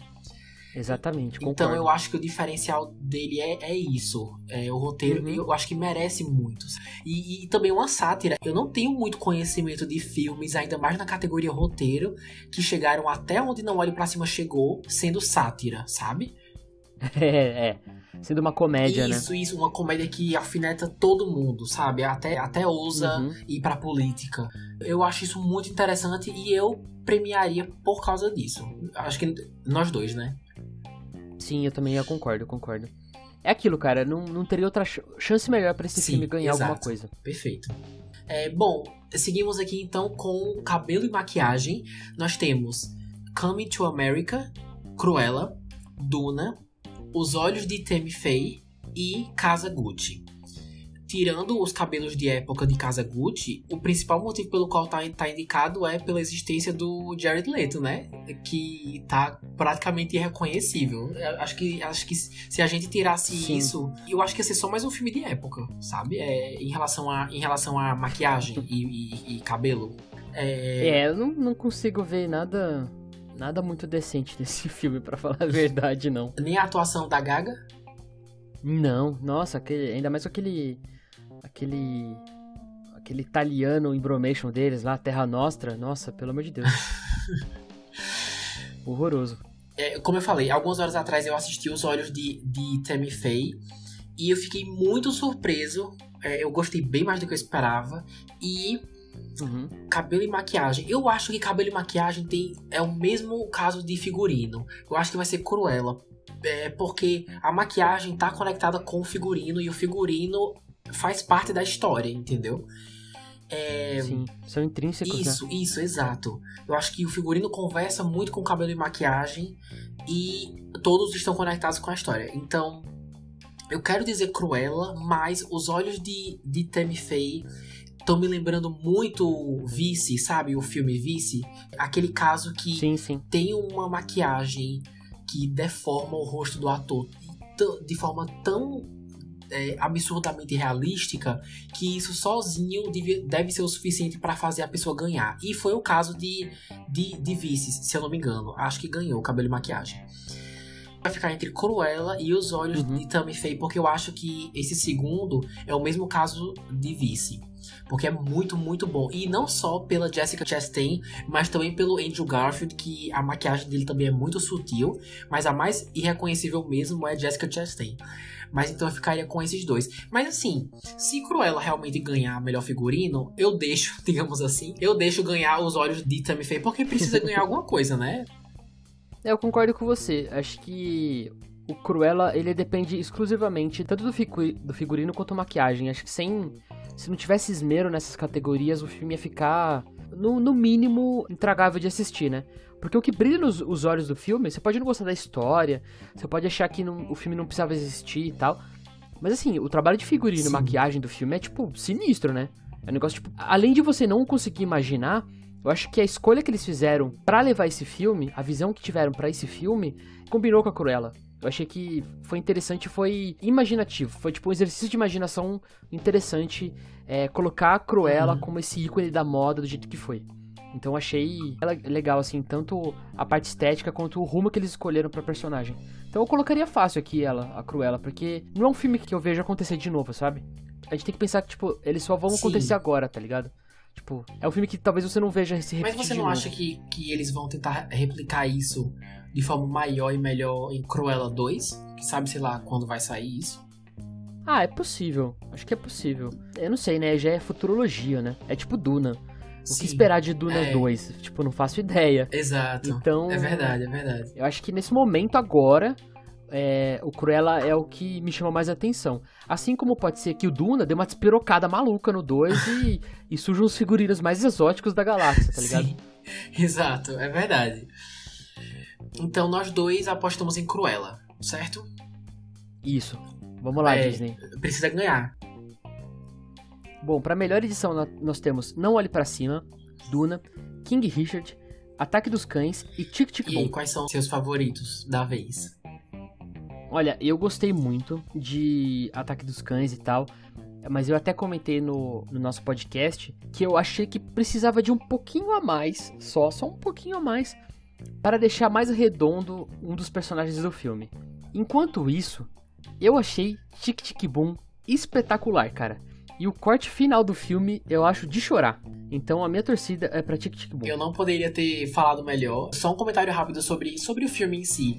Eu uhum. sempre achei interessante o trabalho do Lin-Manuel Miranda, mas esse é o primeiro dele dirigindo, né, como diretor. Uhum. E eu fiquei absolutamente chocado com o trabalho dele. Parece que ele faz filmes assim a vida toda. Parece que ele dirige filmes há, há anos, porque eu achei muito, muito, muito profissional. Você ter o nível de edição que o cara teve para fazer esse filme, tipo o nível de ah não, agora vem esse flashback, mas aí você corta e depois faz isso. Tipo assim, a mente dele eu achei absurda. Não uhum. esperava que ele fosse tão bom. Eu me surpreendi muito, muito com esse filme. Antes de assistir, eu já tinha visto o trailer, eu tinha achado interessante, não sabia nada da história por trás. E é, porque realmente é baseado em fatos reais, né? Como eu falei, eu fiquei muito surpreso. Isso foi antes de, de Homem-Aranha também.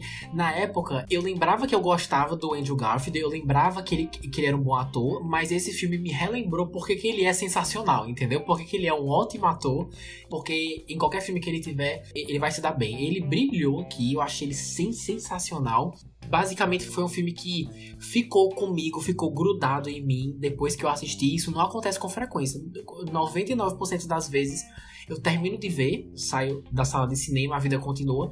Mas Tic Tic Boom foi aquele que ficou comigo, que eu fiquei pensando, sabe? Depois que eu saí, um dia, dois, escuto as músicas uhum. até hoje. Enfim, achei o máximo.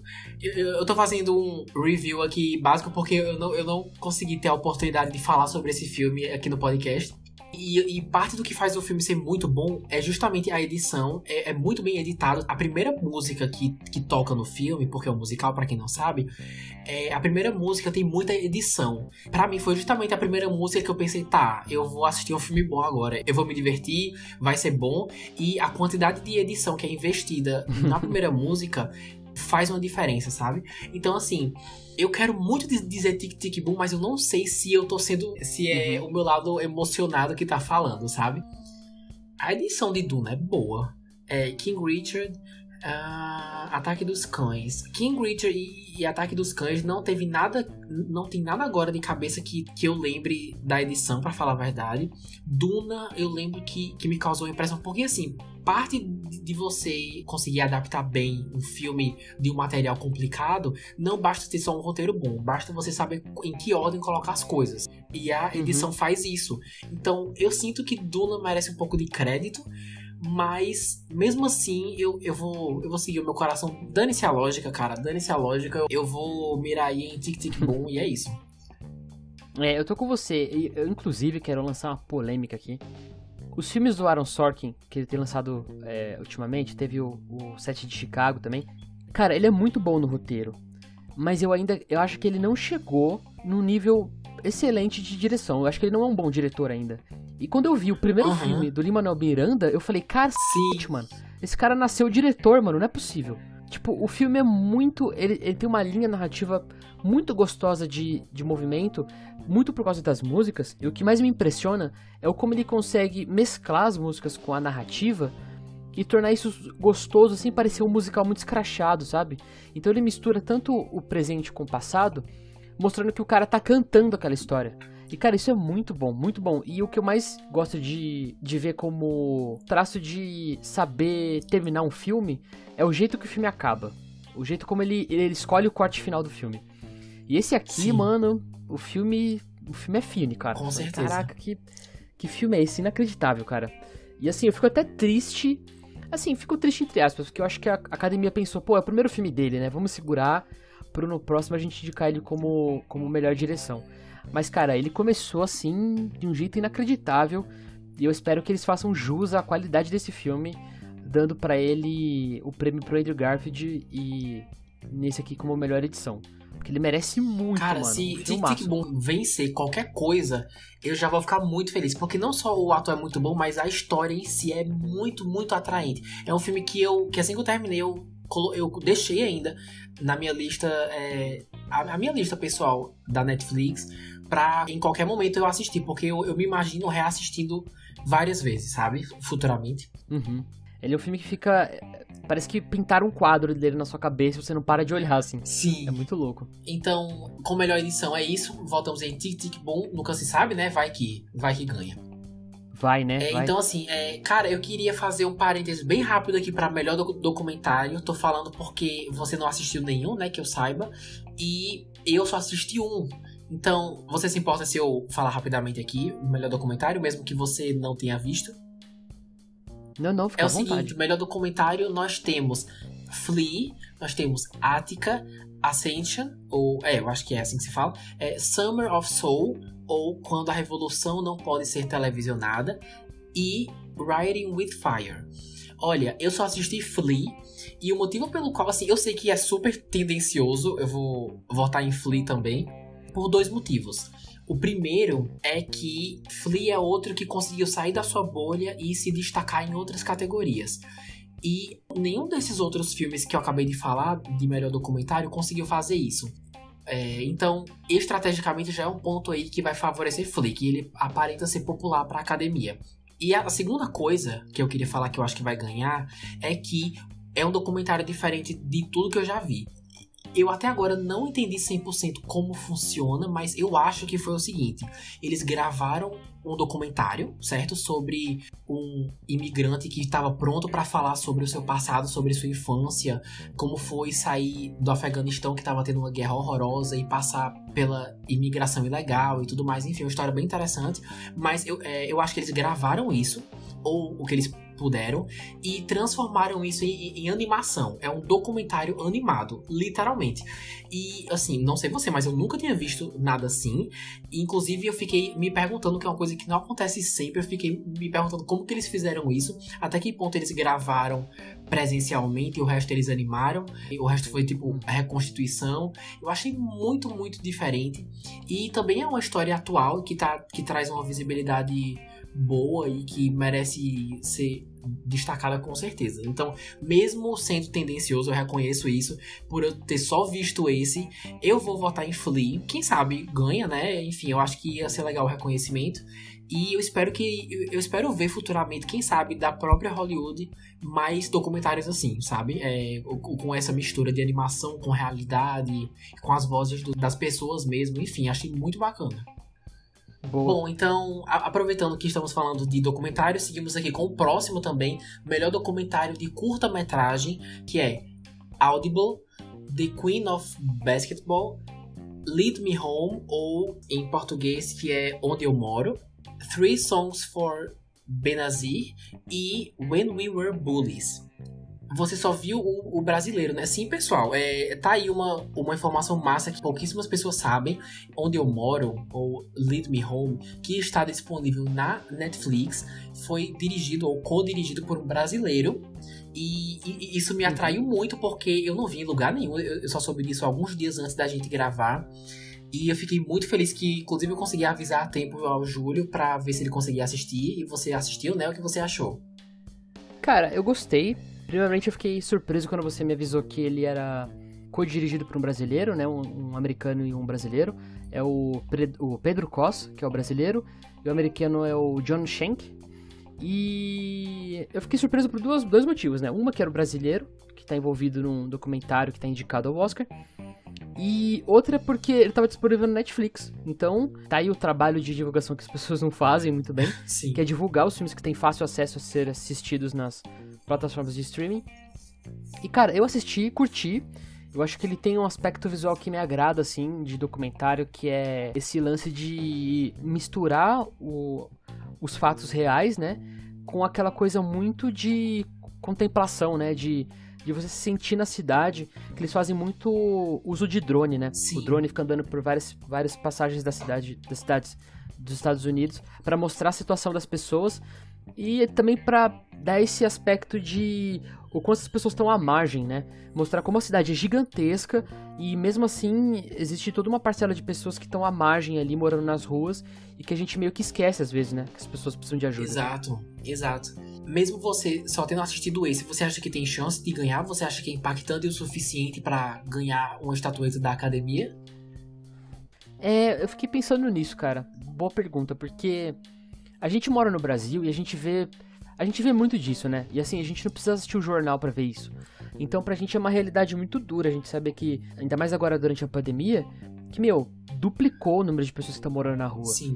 Então, eu fico pensando enquanto público americano vendo isso, porque eu não sei como que é a sensação deles e como que é a experiência deles enquanto é, cidadãos americanos de primeiro mundo ver a quantidade de pessoas morando em rua, assim e na situação que eles Com estão, né? certeza. né? Porque às vezes a gente vê, a gente acha que o Brasil é uma miséria e a gente vê o, cara, nos Estados Unidos as pessoas vivendo às vezes até pior do que vivem aqui no Brasil.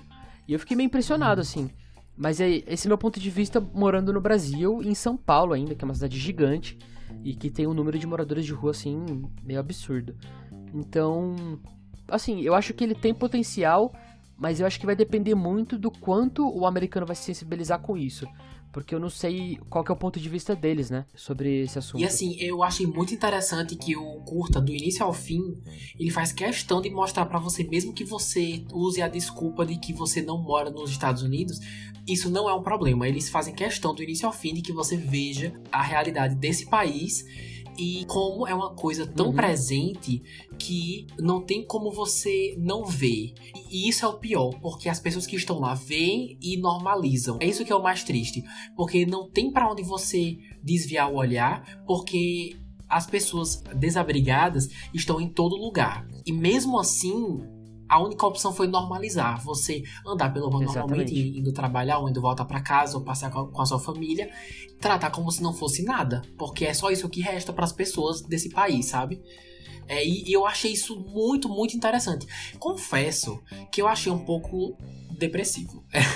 É, é, bem realístico, mas é só isso que ele traz. A realidade e tchau. Eu não me senti tão entretido assistindo.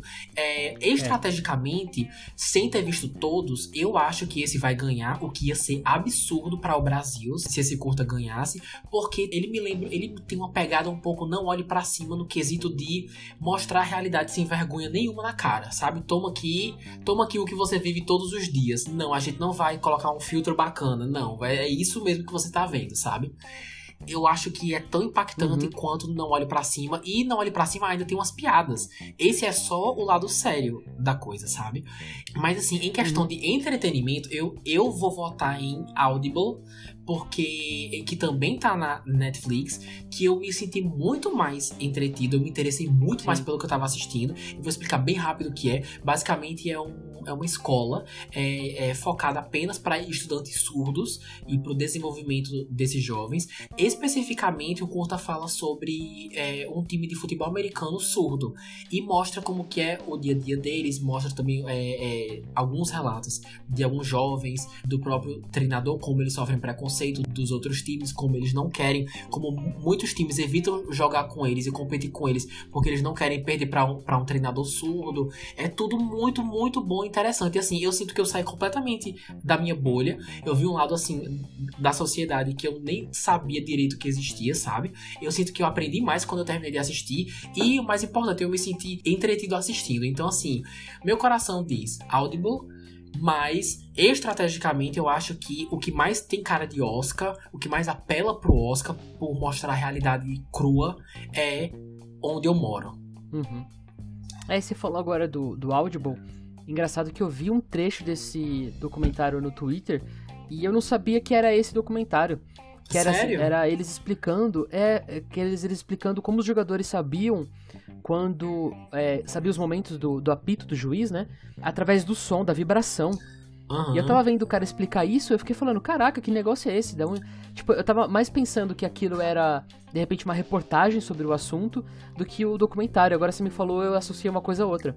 Sim, com certeza. Inclusive tem uma cena que eles mostram, quando eles estão treinando, tem alguém que bate em um.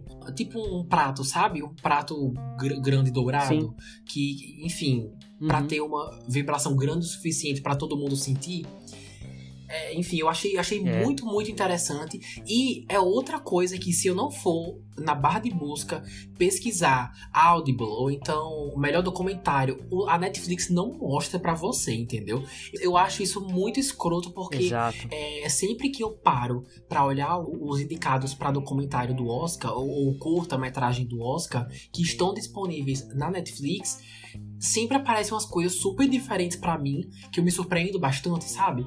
Então, o que falta uhum. é a Netflix, por exemplo, nem só necessariamente divulgar. Se eles pudessem divulgar, ia ser ótimo. Mas se não der, então pelo menos criar uma, uma nova aba, sabe? Tipo, criar uma nova seção, onde tem tipo assim, ah, filmes de suspense. Aí abaixo, filmes de romance. Aí poderia criar, tipo, confira nossos indicados do Oscar desse ano. Eu acho que eles super podiam fazer isso, sabe? para trazer visibilidade. Porque senão as pessoas nem sabem que existe. Exatamente, eu concordo com você. E assim, a Netflix, é, isso é unânime, né? A Netflix é a melhor plataforma de streaming Sim. que existe. E eu não digo assim por catálogo, mas eles têm a, a melhor tecnologia com de streaming. Certeza, isso é, é um fato. Exato. E, meu, eles podiam usar essa plataforma para se promover quanto os, os caras que estão entrando no Oscar. Meu, imagine a Binha lá, tipo, sei lá, da sua casa para o Oscar, tipo. E, e tem todos os filmes que eles têm em catálogo que estão indicados para aquele ano pro Oscar. Ia ser muito mais fácil pra gente, que gosta de assistir o que vai pro Oscar, quanto pra pessoa que fala assim, pô, vou ver o que, que tem lá de interessante. Pode ser que tenha um filme que eu goste, um documentário interessante. E, pô, pode ser que tenha um documentário dirigido por um brasileiro também. Então, é uma oportunidade perdida para os caras e eles têm tecnologia para fazer isso facilmente. Com né? certeza. Né? E o pior é que eu só descobri porque eu literalmente fui pesquisar, aí eu vi que tinha. Ou seja, Júlio, quem uhum. você acha que vai fazer isso? Quem que tá assistindo, sei lá, um exemplo, que quem tá assistindo o, o BBB ou alguma outra coisa super popular e, entre aspas, genérica da Netflix. Eu sei que o BBB não tá na Netflix, mas eu, eu tô só dando exemplo. Uhum, tá extrapolando. É, é, isso. Quem é que vai ver, tipo assim, quando você tá vendo o top 10, quem é que vai, ah, deixa eu parar aqui para pesquisar se tem filme do Oscar na Netflix esse ano. Ninguém vai fazer isso, mano. A quantidade de pessoas não. que assistem o Oscar cada ano diminui, as pessoas não estão interessadas no Oscar. Não. Então você que tem que trazer o interesse de volta, é a, net, é a responsabilidade da Netflix mostrar por que, que isso é importante, entendeu? Exato, e porque ela tá investindo nisso. Né? Sim, né? com certeza. E, inclusive, isso ia, isso ia aumentar muito o prestígio da própria plataforma. E não por ser tipo, ah, olha só quantos filmes e séries que eu fiz que estão indicadas. Não, mas mostrar que é bom, sabe? Você precisa divulgar porque é bom. E eu acho que o mesmo Sim. vale para melhor documentário. Tem três aqui: Audible, é, Onde Eu Moro e esse as três músicas para Benazir. Esses três estão na, na Netflix. Se você quiser uma coisa diferente, nós recomendamos. Exatamente, perfeito. Seguimos então, pessoal. Efeitos visuais. Isso, né? perfeito. Seguimos então com efeitos visuais. Bom, para efeitos visuais nós temos Duna, Free Guy, 007 Sem Tempo para Morrer, Shang-Chi e a Lenda dos Dez Anéis e Homem-Aranha Sem Volta para Casa. Hum. Cara, esse aqui é. Eu acho que é uma categoria pesada, é, hein? Com certeza. Cara, eu acho que se fosse verdadeiramente o voto do público, como o Oscar tentou fazer, e a maior ramelada do Oscar dos últimos anos, eu acho que seria a chance das pessoas validarem o quanto elas gostam dos filmes da Marvel, né? E provavelmente Homem-Aranha Sem Volta para Casa seria o grande certeza, campeão em efeitos visuais, né? Mas, mas esse é o seu voto ou não?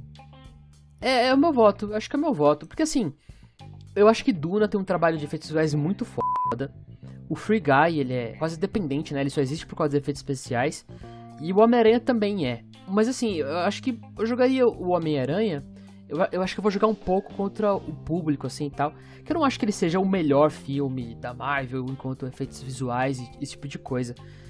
Mas é que eu acho que existe uma carência tão grande do público ver esse tipo de filme de super-herói ser trazido como um filme relevante pro Oscar.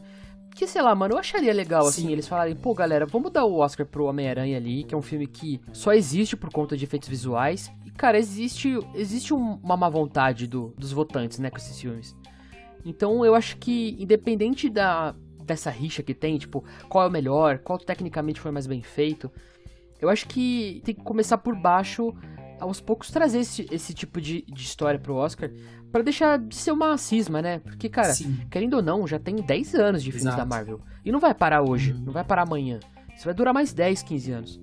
Então eu acho que uma oportunidade do Oscar falar, beleza, a gente, a gente sabe que esses filmes existem e no momento certo, no filme certo, a gente vai prestigiar eles de uma forma a, a colocar eles como grandes premiações. Cara, eu concordo demais. Olha, fico muito feliz que você gostou tanto dos efeitos de Homem-Aranha ao ponto de você torcer para ele ganhar melhores efeitos visuais. Fico muito feliz mesmo porque tem gente que é só você ir para qualquer rede social, que até hoje as pessoas estão esculachando muito, muito, muito os efeitos desse filme. Acham, tem umas aí que parece que levou muito pro lado pessoal. Eu, eu não sei o que é, que as pessoas é. estão tipo assim, acharam horrível, horrível, horrível eu achei o padrão de qualidade da Marvel, sabe? Eu, eu não achei sensacional, uhum, mas, tipo assim, eu achei os efeitos de, de Shang-Chi um pouquinho superiores, porque eu achei diferente e os efeitos conseguiram acompanhar é, essa diferença do que a Marvel normalmente faz. Mas eu achei que Homem-Aranha foi, tipo, o padrão de qualidade que a gente já tá acostumado, e isso não é ruim, sabe? Pelo menos não, eu não. leigo que eu, que eu saiba, né? Se eu pudesse, eu tirava um desses para colocar Eternos. Porque assim, eu, eu achei que Homem-Aranha, como eu falei, foi, foi o padrão de qualidade. Mas Eternos, eu senti que foi além do padrão de qualidade. Eu senti que ele pegou os efeitos visuais. Inclusive, é legal a gente ressaltar que efeitos visuais não necessariamente está relacionado só a o quanto você pode gastar numa tela verde, sabe? Quanto você pode gastar no, uhum. na pós-produção. Mas sim como que você usa o, o, visual. É basicamente isso. É, e como que você consegue interagir isso com a história. Ok que fotografia também está relacionado, mas efeitos visuais também está. E eu sinto que Eternos conseguiu fazer isso melhor do que Homem-Aranha, por exemplo. Eu, eu, senti falta de Eternos nessa categoria e poderia ganhar um pouquinho de amor, porque eu senti que esse filme foi muito, muito, muito odiado. é, concordo com você, e aliás, esse ponto de vista que você deu é muito interessante e é legal de falar. É, a fotografia e os efeitos visuais eles são muito próximos, né? Sim. Ainda mais hoje em dia que muita coisa é gravada com fundo verde e tal. E a galera, sei lá, usa luz difusa para poder trabalhar melhor isso na pós-produção. É uma coisa que, por exemplo, o pessoal, quem puder ir atrás e dos making-offs dos filmes do Zack Snyder, vai entender um pouco isso em como ele trabalha a luz dos filmes dele mais na pós-produção do que na produção do filme. Mas enfim, já tô uhum. me alongando aqui para outra coisa. Então, eu acho que é legal a gente comentar isso porque, por exemplo, o, eu acho os efeitos visuais do Homem-Aranha super legais e, e bons, Principalmente na parte do Doutor Estranho ali, que é um negócio fantástico. Sim. Por outro lado, a fotografia do filme é ruim, entendeu? Então, é legal a gente ter esse ponto de vista, porque às vezes parece que são coisas que estão intrinsecamente juntas, mas elas, elas na verdade, elas trabalham em conjunto, né? Eu achei legal você comentar isso. Sim, ah, valeu. Então, só para finalizar o meu, o, o, meu pensamento, eu acho que uhum. Duna vai ganhar mas eu queria muito, muito, muito reconhecer Free Guy pelo fato dele estar tá nessa categoria. Se eu não tivesse lendo que Free Guy tá entre os indicados a melhores efeitos especiais pro Oscar, eu nunca ia acreditar, porque eu gostei muito e Free Guy ganhar um pouco de amor é, é, maravilhoso. Eu, eu gostei bastante desse filme, e nem que seja só efeitos especiais, eu gostei que a academia percebeu e não passou batido, porque realmente é uma interação absurda entre. É, porque, para quem não assistiu, Free Guy fala sobre basicamente um universo de videogame, ou uma realidade imersa online. E o filme é dirigido de um jeito que você sinta que você está dentro do jogo. E então é tudo muito interativo, tanto para a relação entre o personagem principal, que é um personagem do jogo, né, com o jogo em si, o modo como esses dois conversam. Então eu achei bem diferente, eu gostei muito, não esperava que fosse indicado e foi. Não acho que vai ganhar, mas eu fico muito feliz que tenha sido indicado. É, eu acho que Duna vai ganhar porque, repetindo, não assisti 007, então não, não sou capaz de opinar.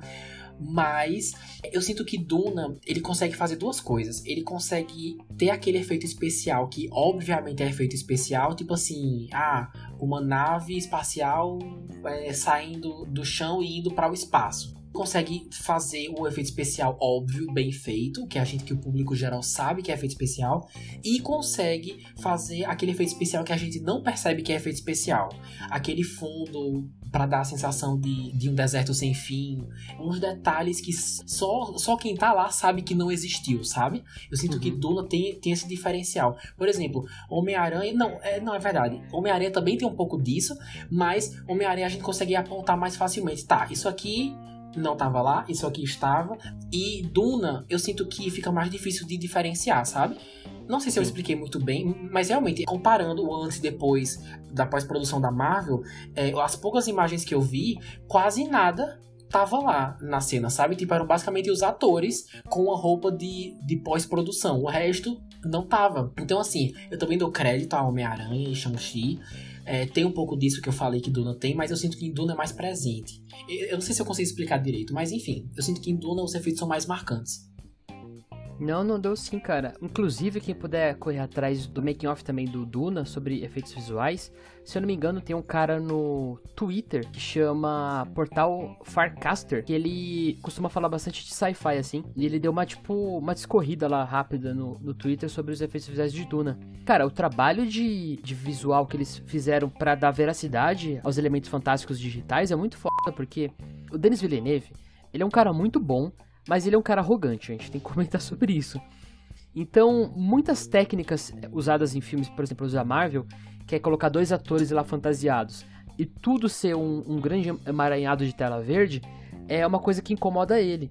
Então ele pediu para os técnicos de efeito visual dele tentar integrar ao máximo essas partes técnicas para os sets que ele fosse usar. Então, por exemplo, em vez de eles usarem aqueles grandes paredões verdes para usar o chroma, eles tentaram colocar um tom de, de cor parecido com o que estava usado na fotografia. Muitas coisas que foram integradas com efeitos visuais, com fundo verde, eles trocaram, por exemplo, com, por um fundo bege. para tentar deixar uhum. mais integrado com a fotografia. Cara, é, é, fantástico o trampo do cara. Eles fizeram com efeitos visuais e, e do quão chato é o Denis Villeneuve, né? E às vezes é bom ele ser chato. Então, nessa parte técnica tem um, tem um gostinho que a academia gosta de prestigiar, né? Que é um grande diretor trazendo uma visão diferenciada para efeitos visuais. Pode ser que traga o Oscar pra Duna. Eu também. voto em Duna e você Homem-Aranha, correto?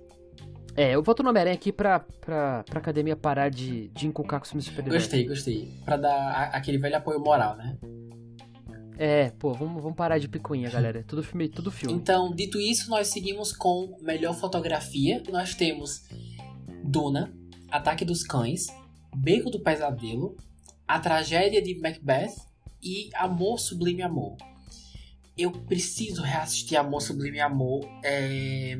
Eu lembro que, tirando o roteiro, o resto eu achei impecável. Então, de resto, eu também consideraria fotografia, né? Mas se Duna não ganhar Sim. melhores efeitos visuais, eu também ficaria inclinado a dar pra, pra Duna também melhor fotografia. Deixa eu só recapitular aqui. Tá, a tragédia de, de Macbeth, não assisti. Beco do Pesadelo, fotografia. É, tá. Ataque dos Cães. Eu, eu, eu não achei muito memorável, não, a fotografia de, de Ataque dos Cães. Achei um pouco básico. Então sobra Duna e Amor Sublime Amor. Eu acho que vai ficar entre esses dois: Duna e Amor Sublime Amor. Mas se eu tivesse que escolher um. Boa. Cara, eu acho que vai ser Amor Sublime Amor.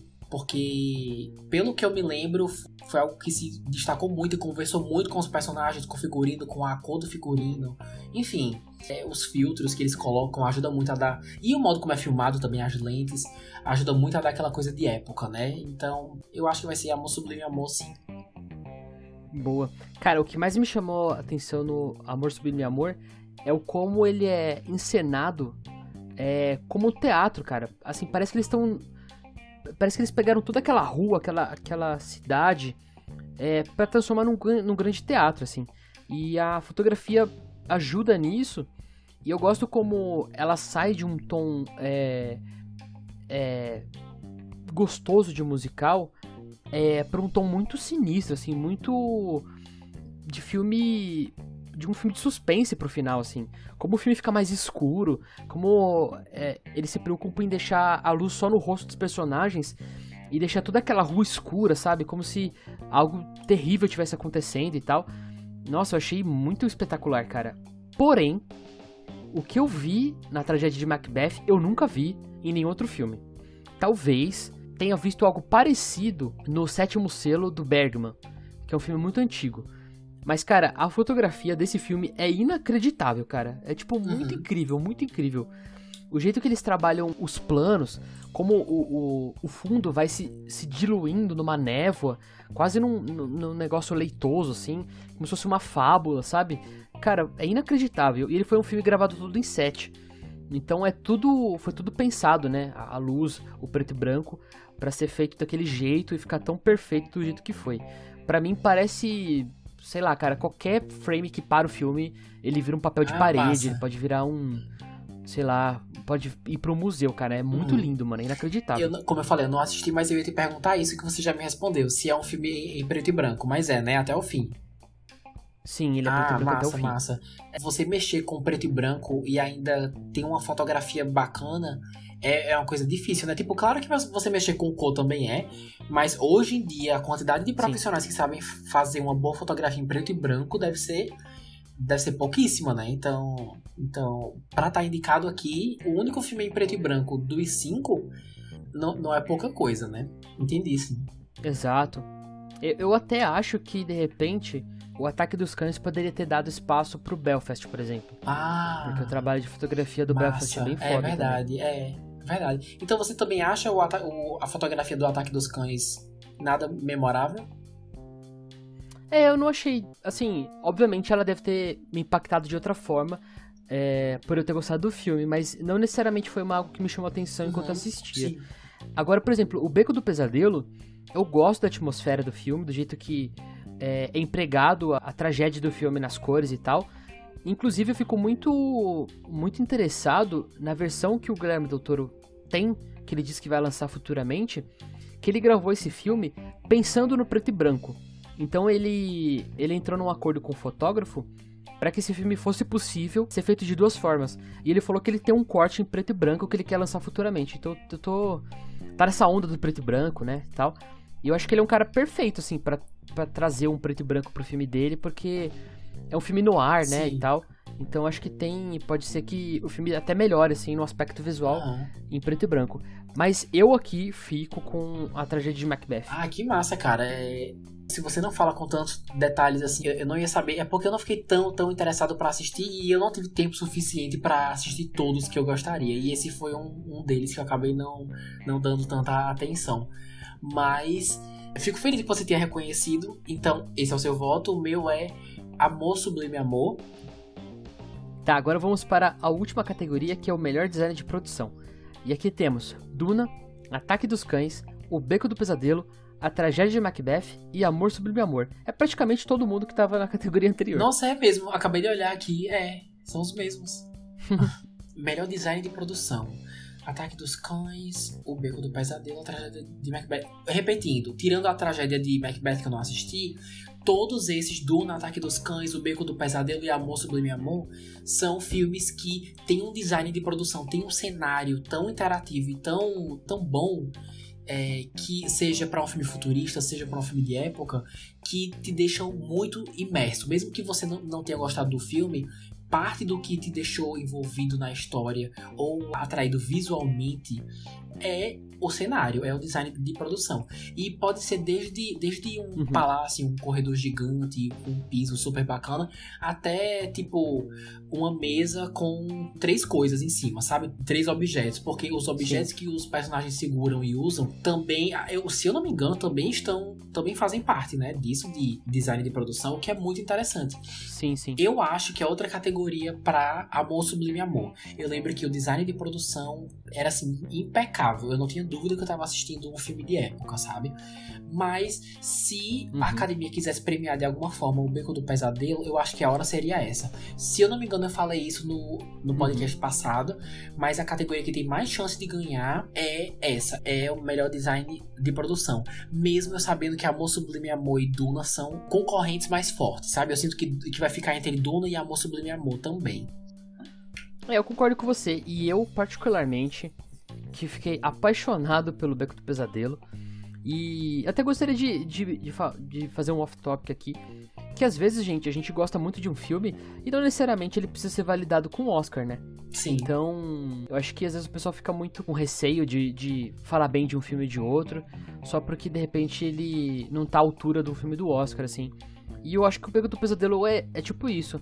Eu não acho que ele tá à altura de muitos concorrentes aqui que estão com ele no Oscar, mas foi um filme que eu gostei muito. Eu acho que é o que você falou, se tem um Oscar para esse filme ganhar, é design de produção. Cara, toda, todo o circo, só o circo. Se o filme fosse resumido ao circo, seria um pecado esse filme não ganhar Sim. design de produção. Porque aquilo é inacreditável. E eu, eu já fico seguindo o Del Toro no, no Twitter, porque a casa dele é tipo um museu, né? Todo filme que ele faz, ele leva alguma quinquilharia do, da produção ah, é? pra casa dele.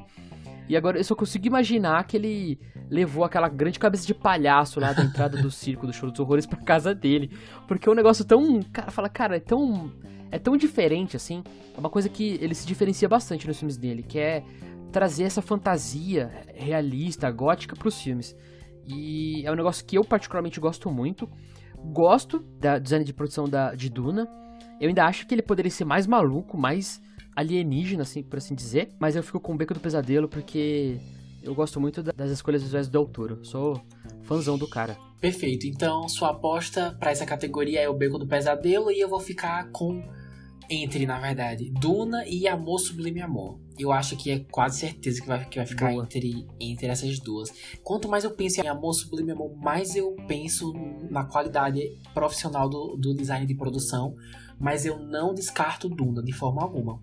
Mas eu acho que se alguém for surpreender, vai ser o, o Beco do Pesadelo e vai ser nesse momento, sabe? Acho que, como a gente já falou, a melhor hora vai Sim. ser essa. Então, se não for aqui, eu acho que é. as chances do filme não ganhar nada são grandes. É, bem é. possível, bem possível. Então, encerramos? Encerramos, cara. A gente conseguiu, acho que falar sobre Exato. quase tudo. Tirando aquelas duas categorias que a gente não, não conseguiu assistir, né?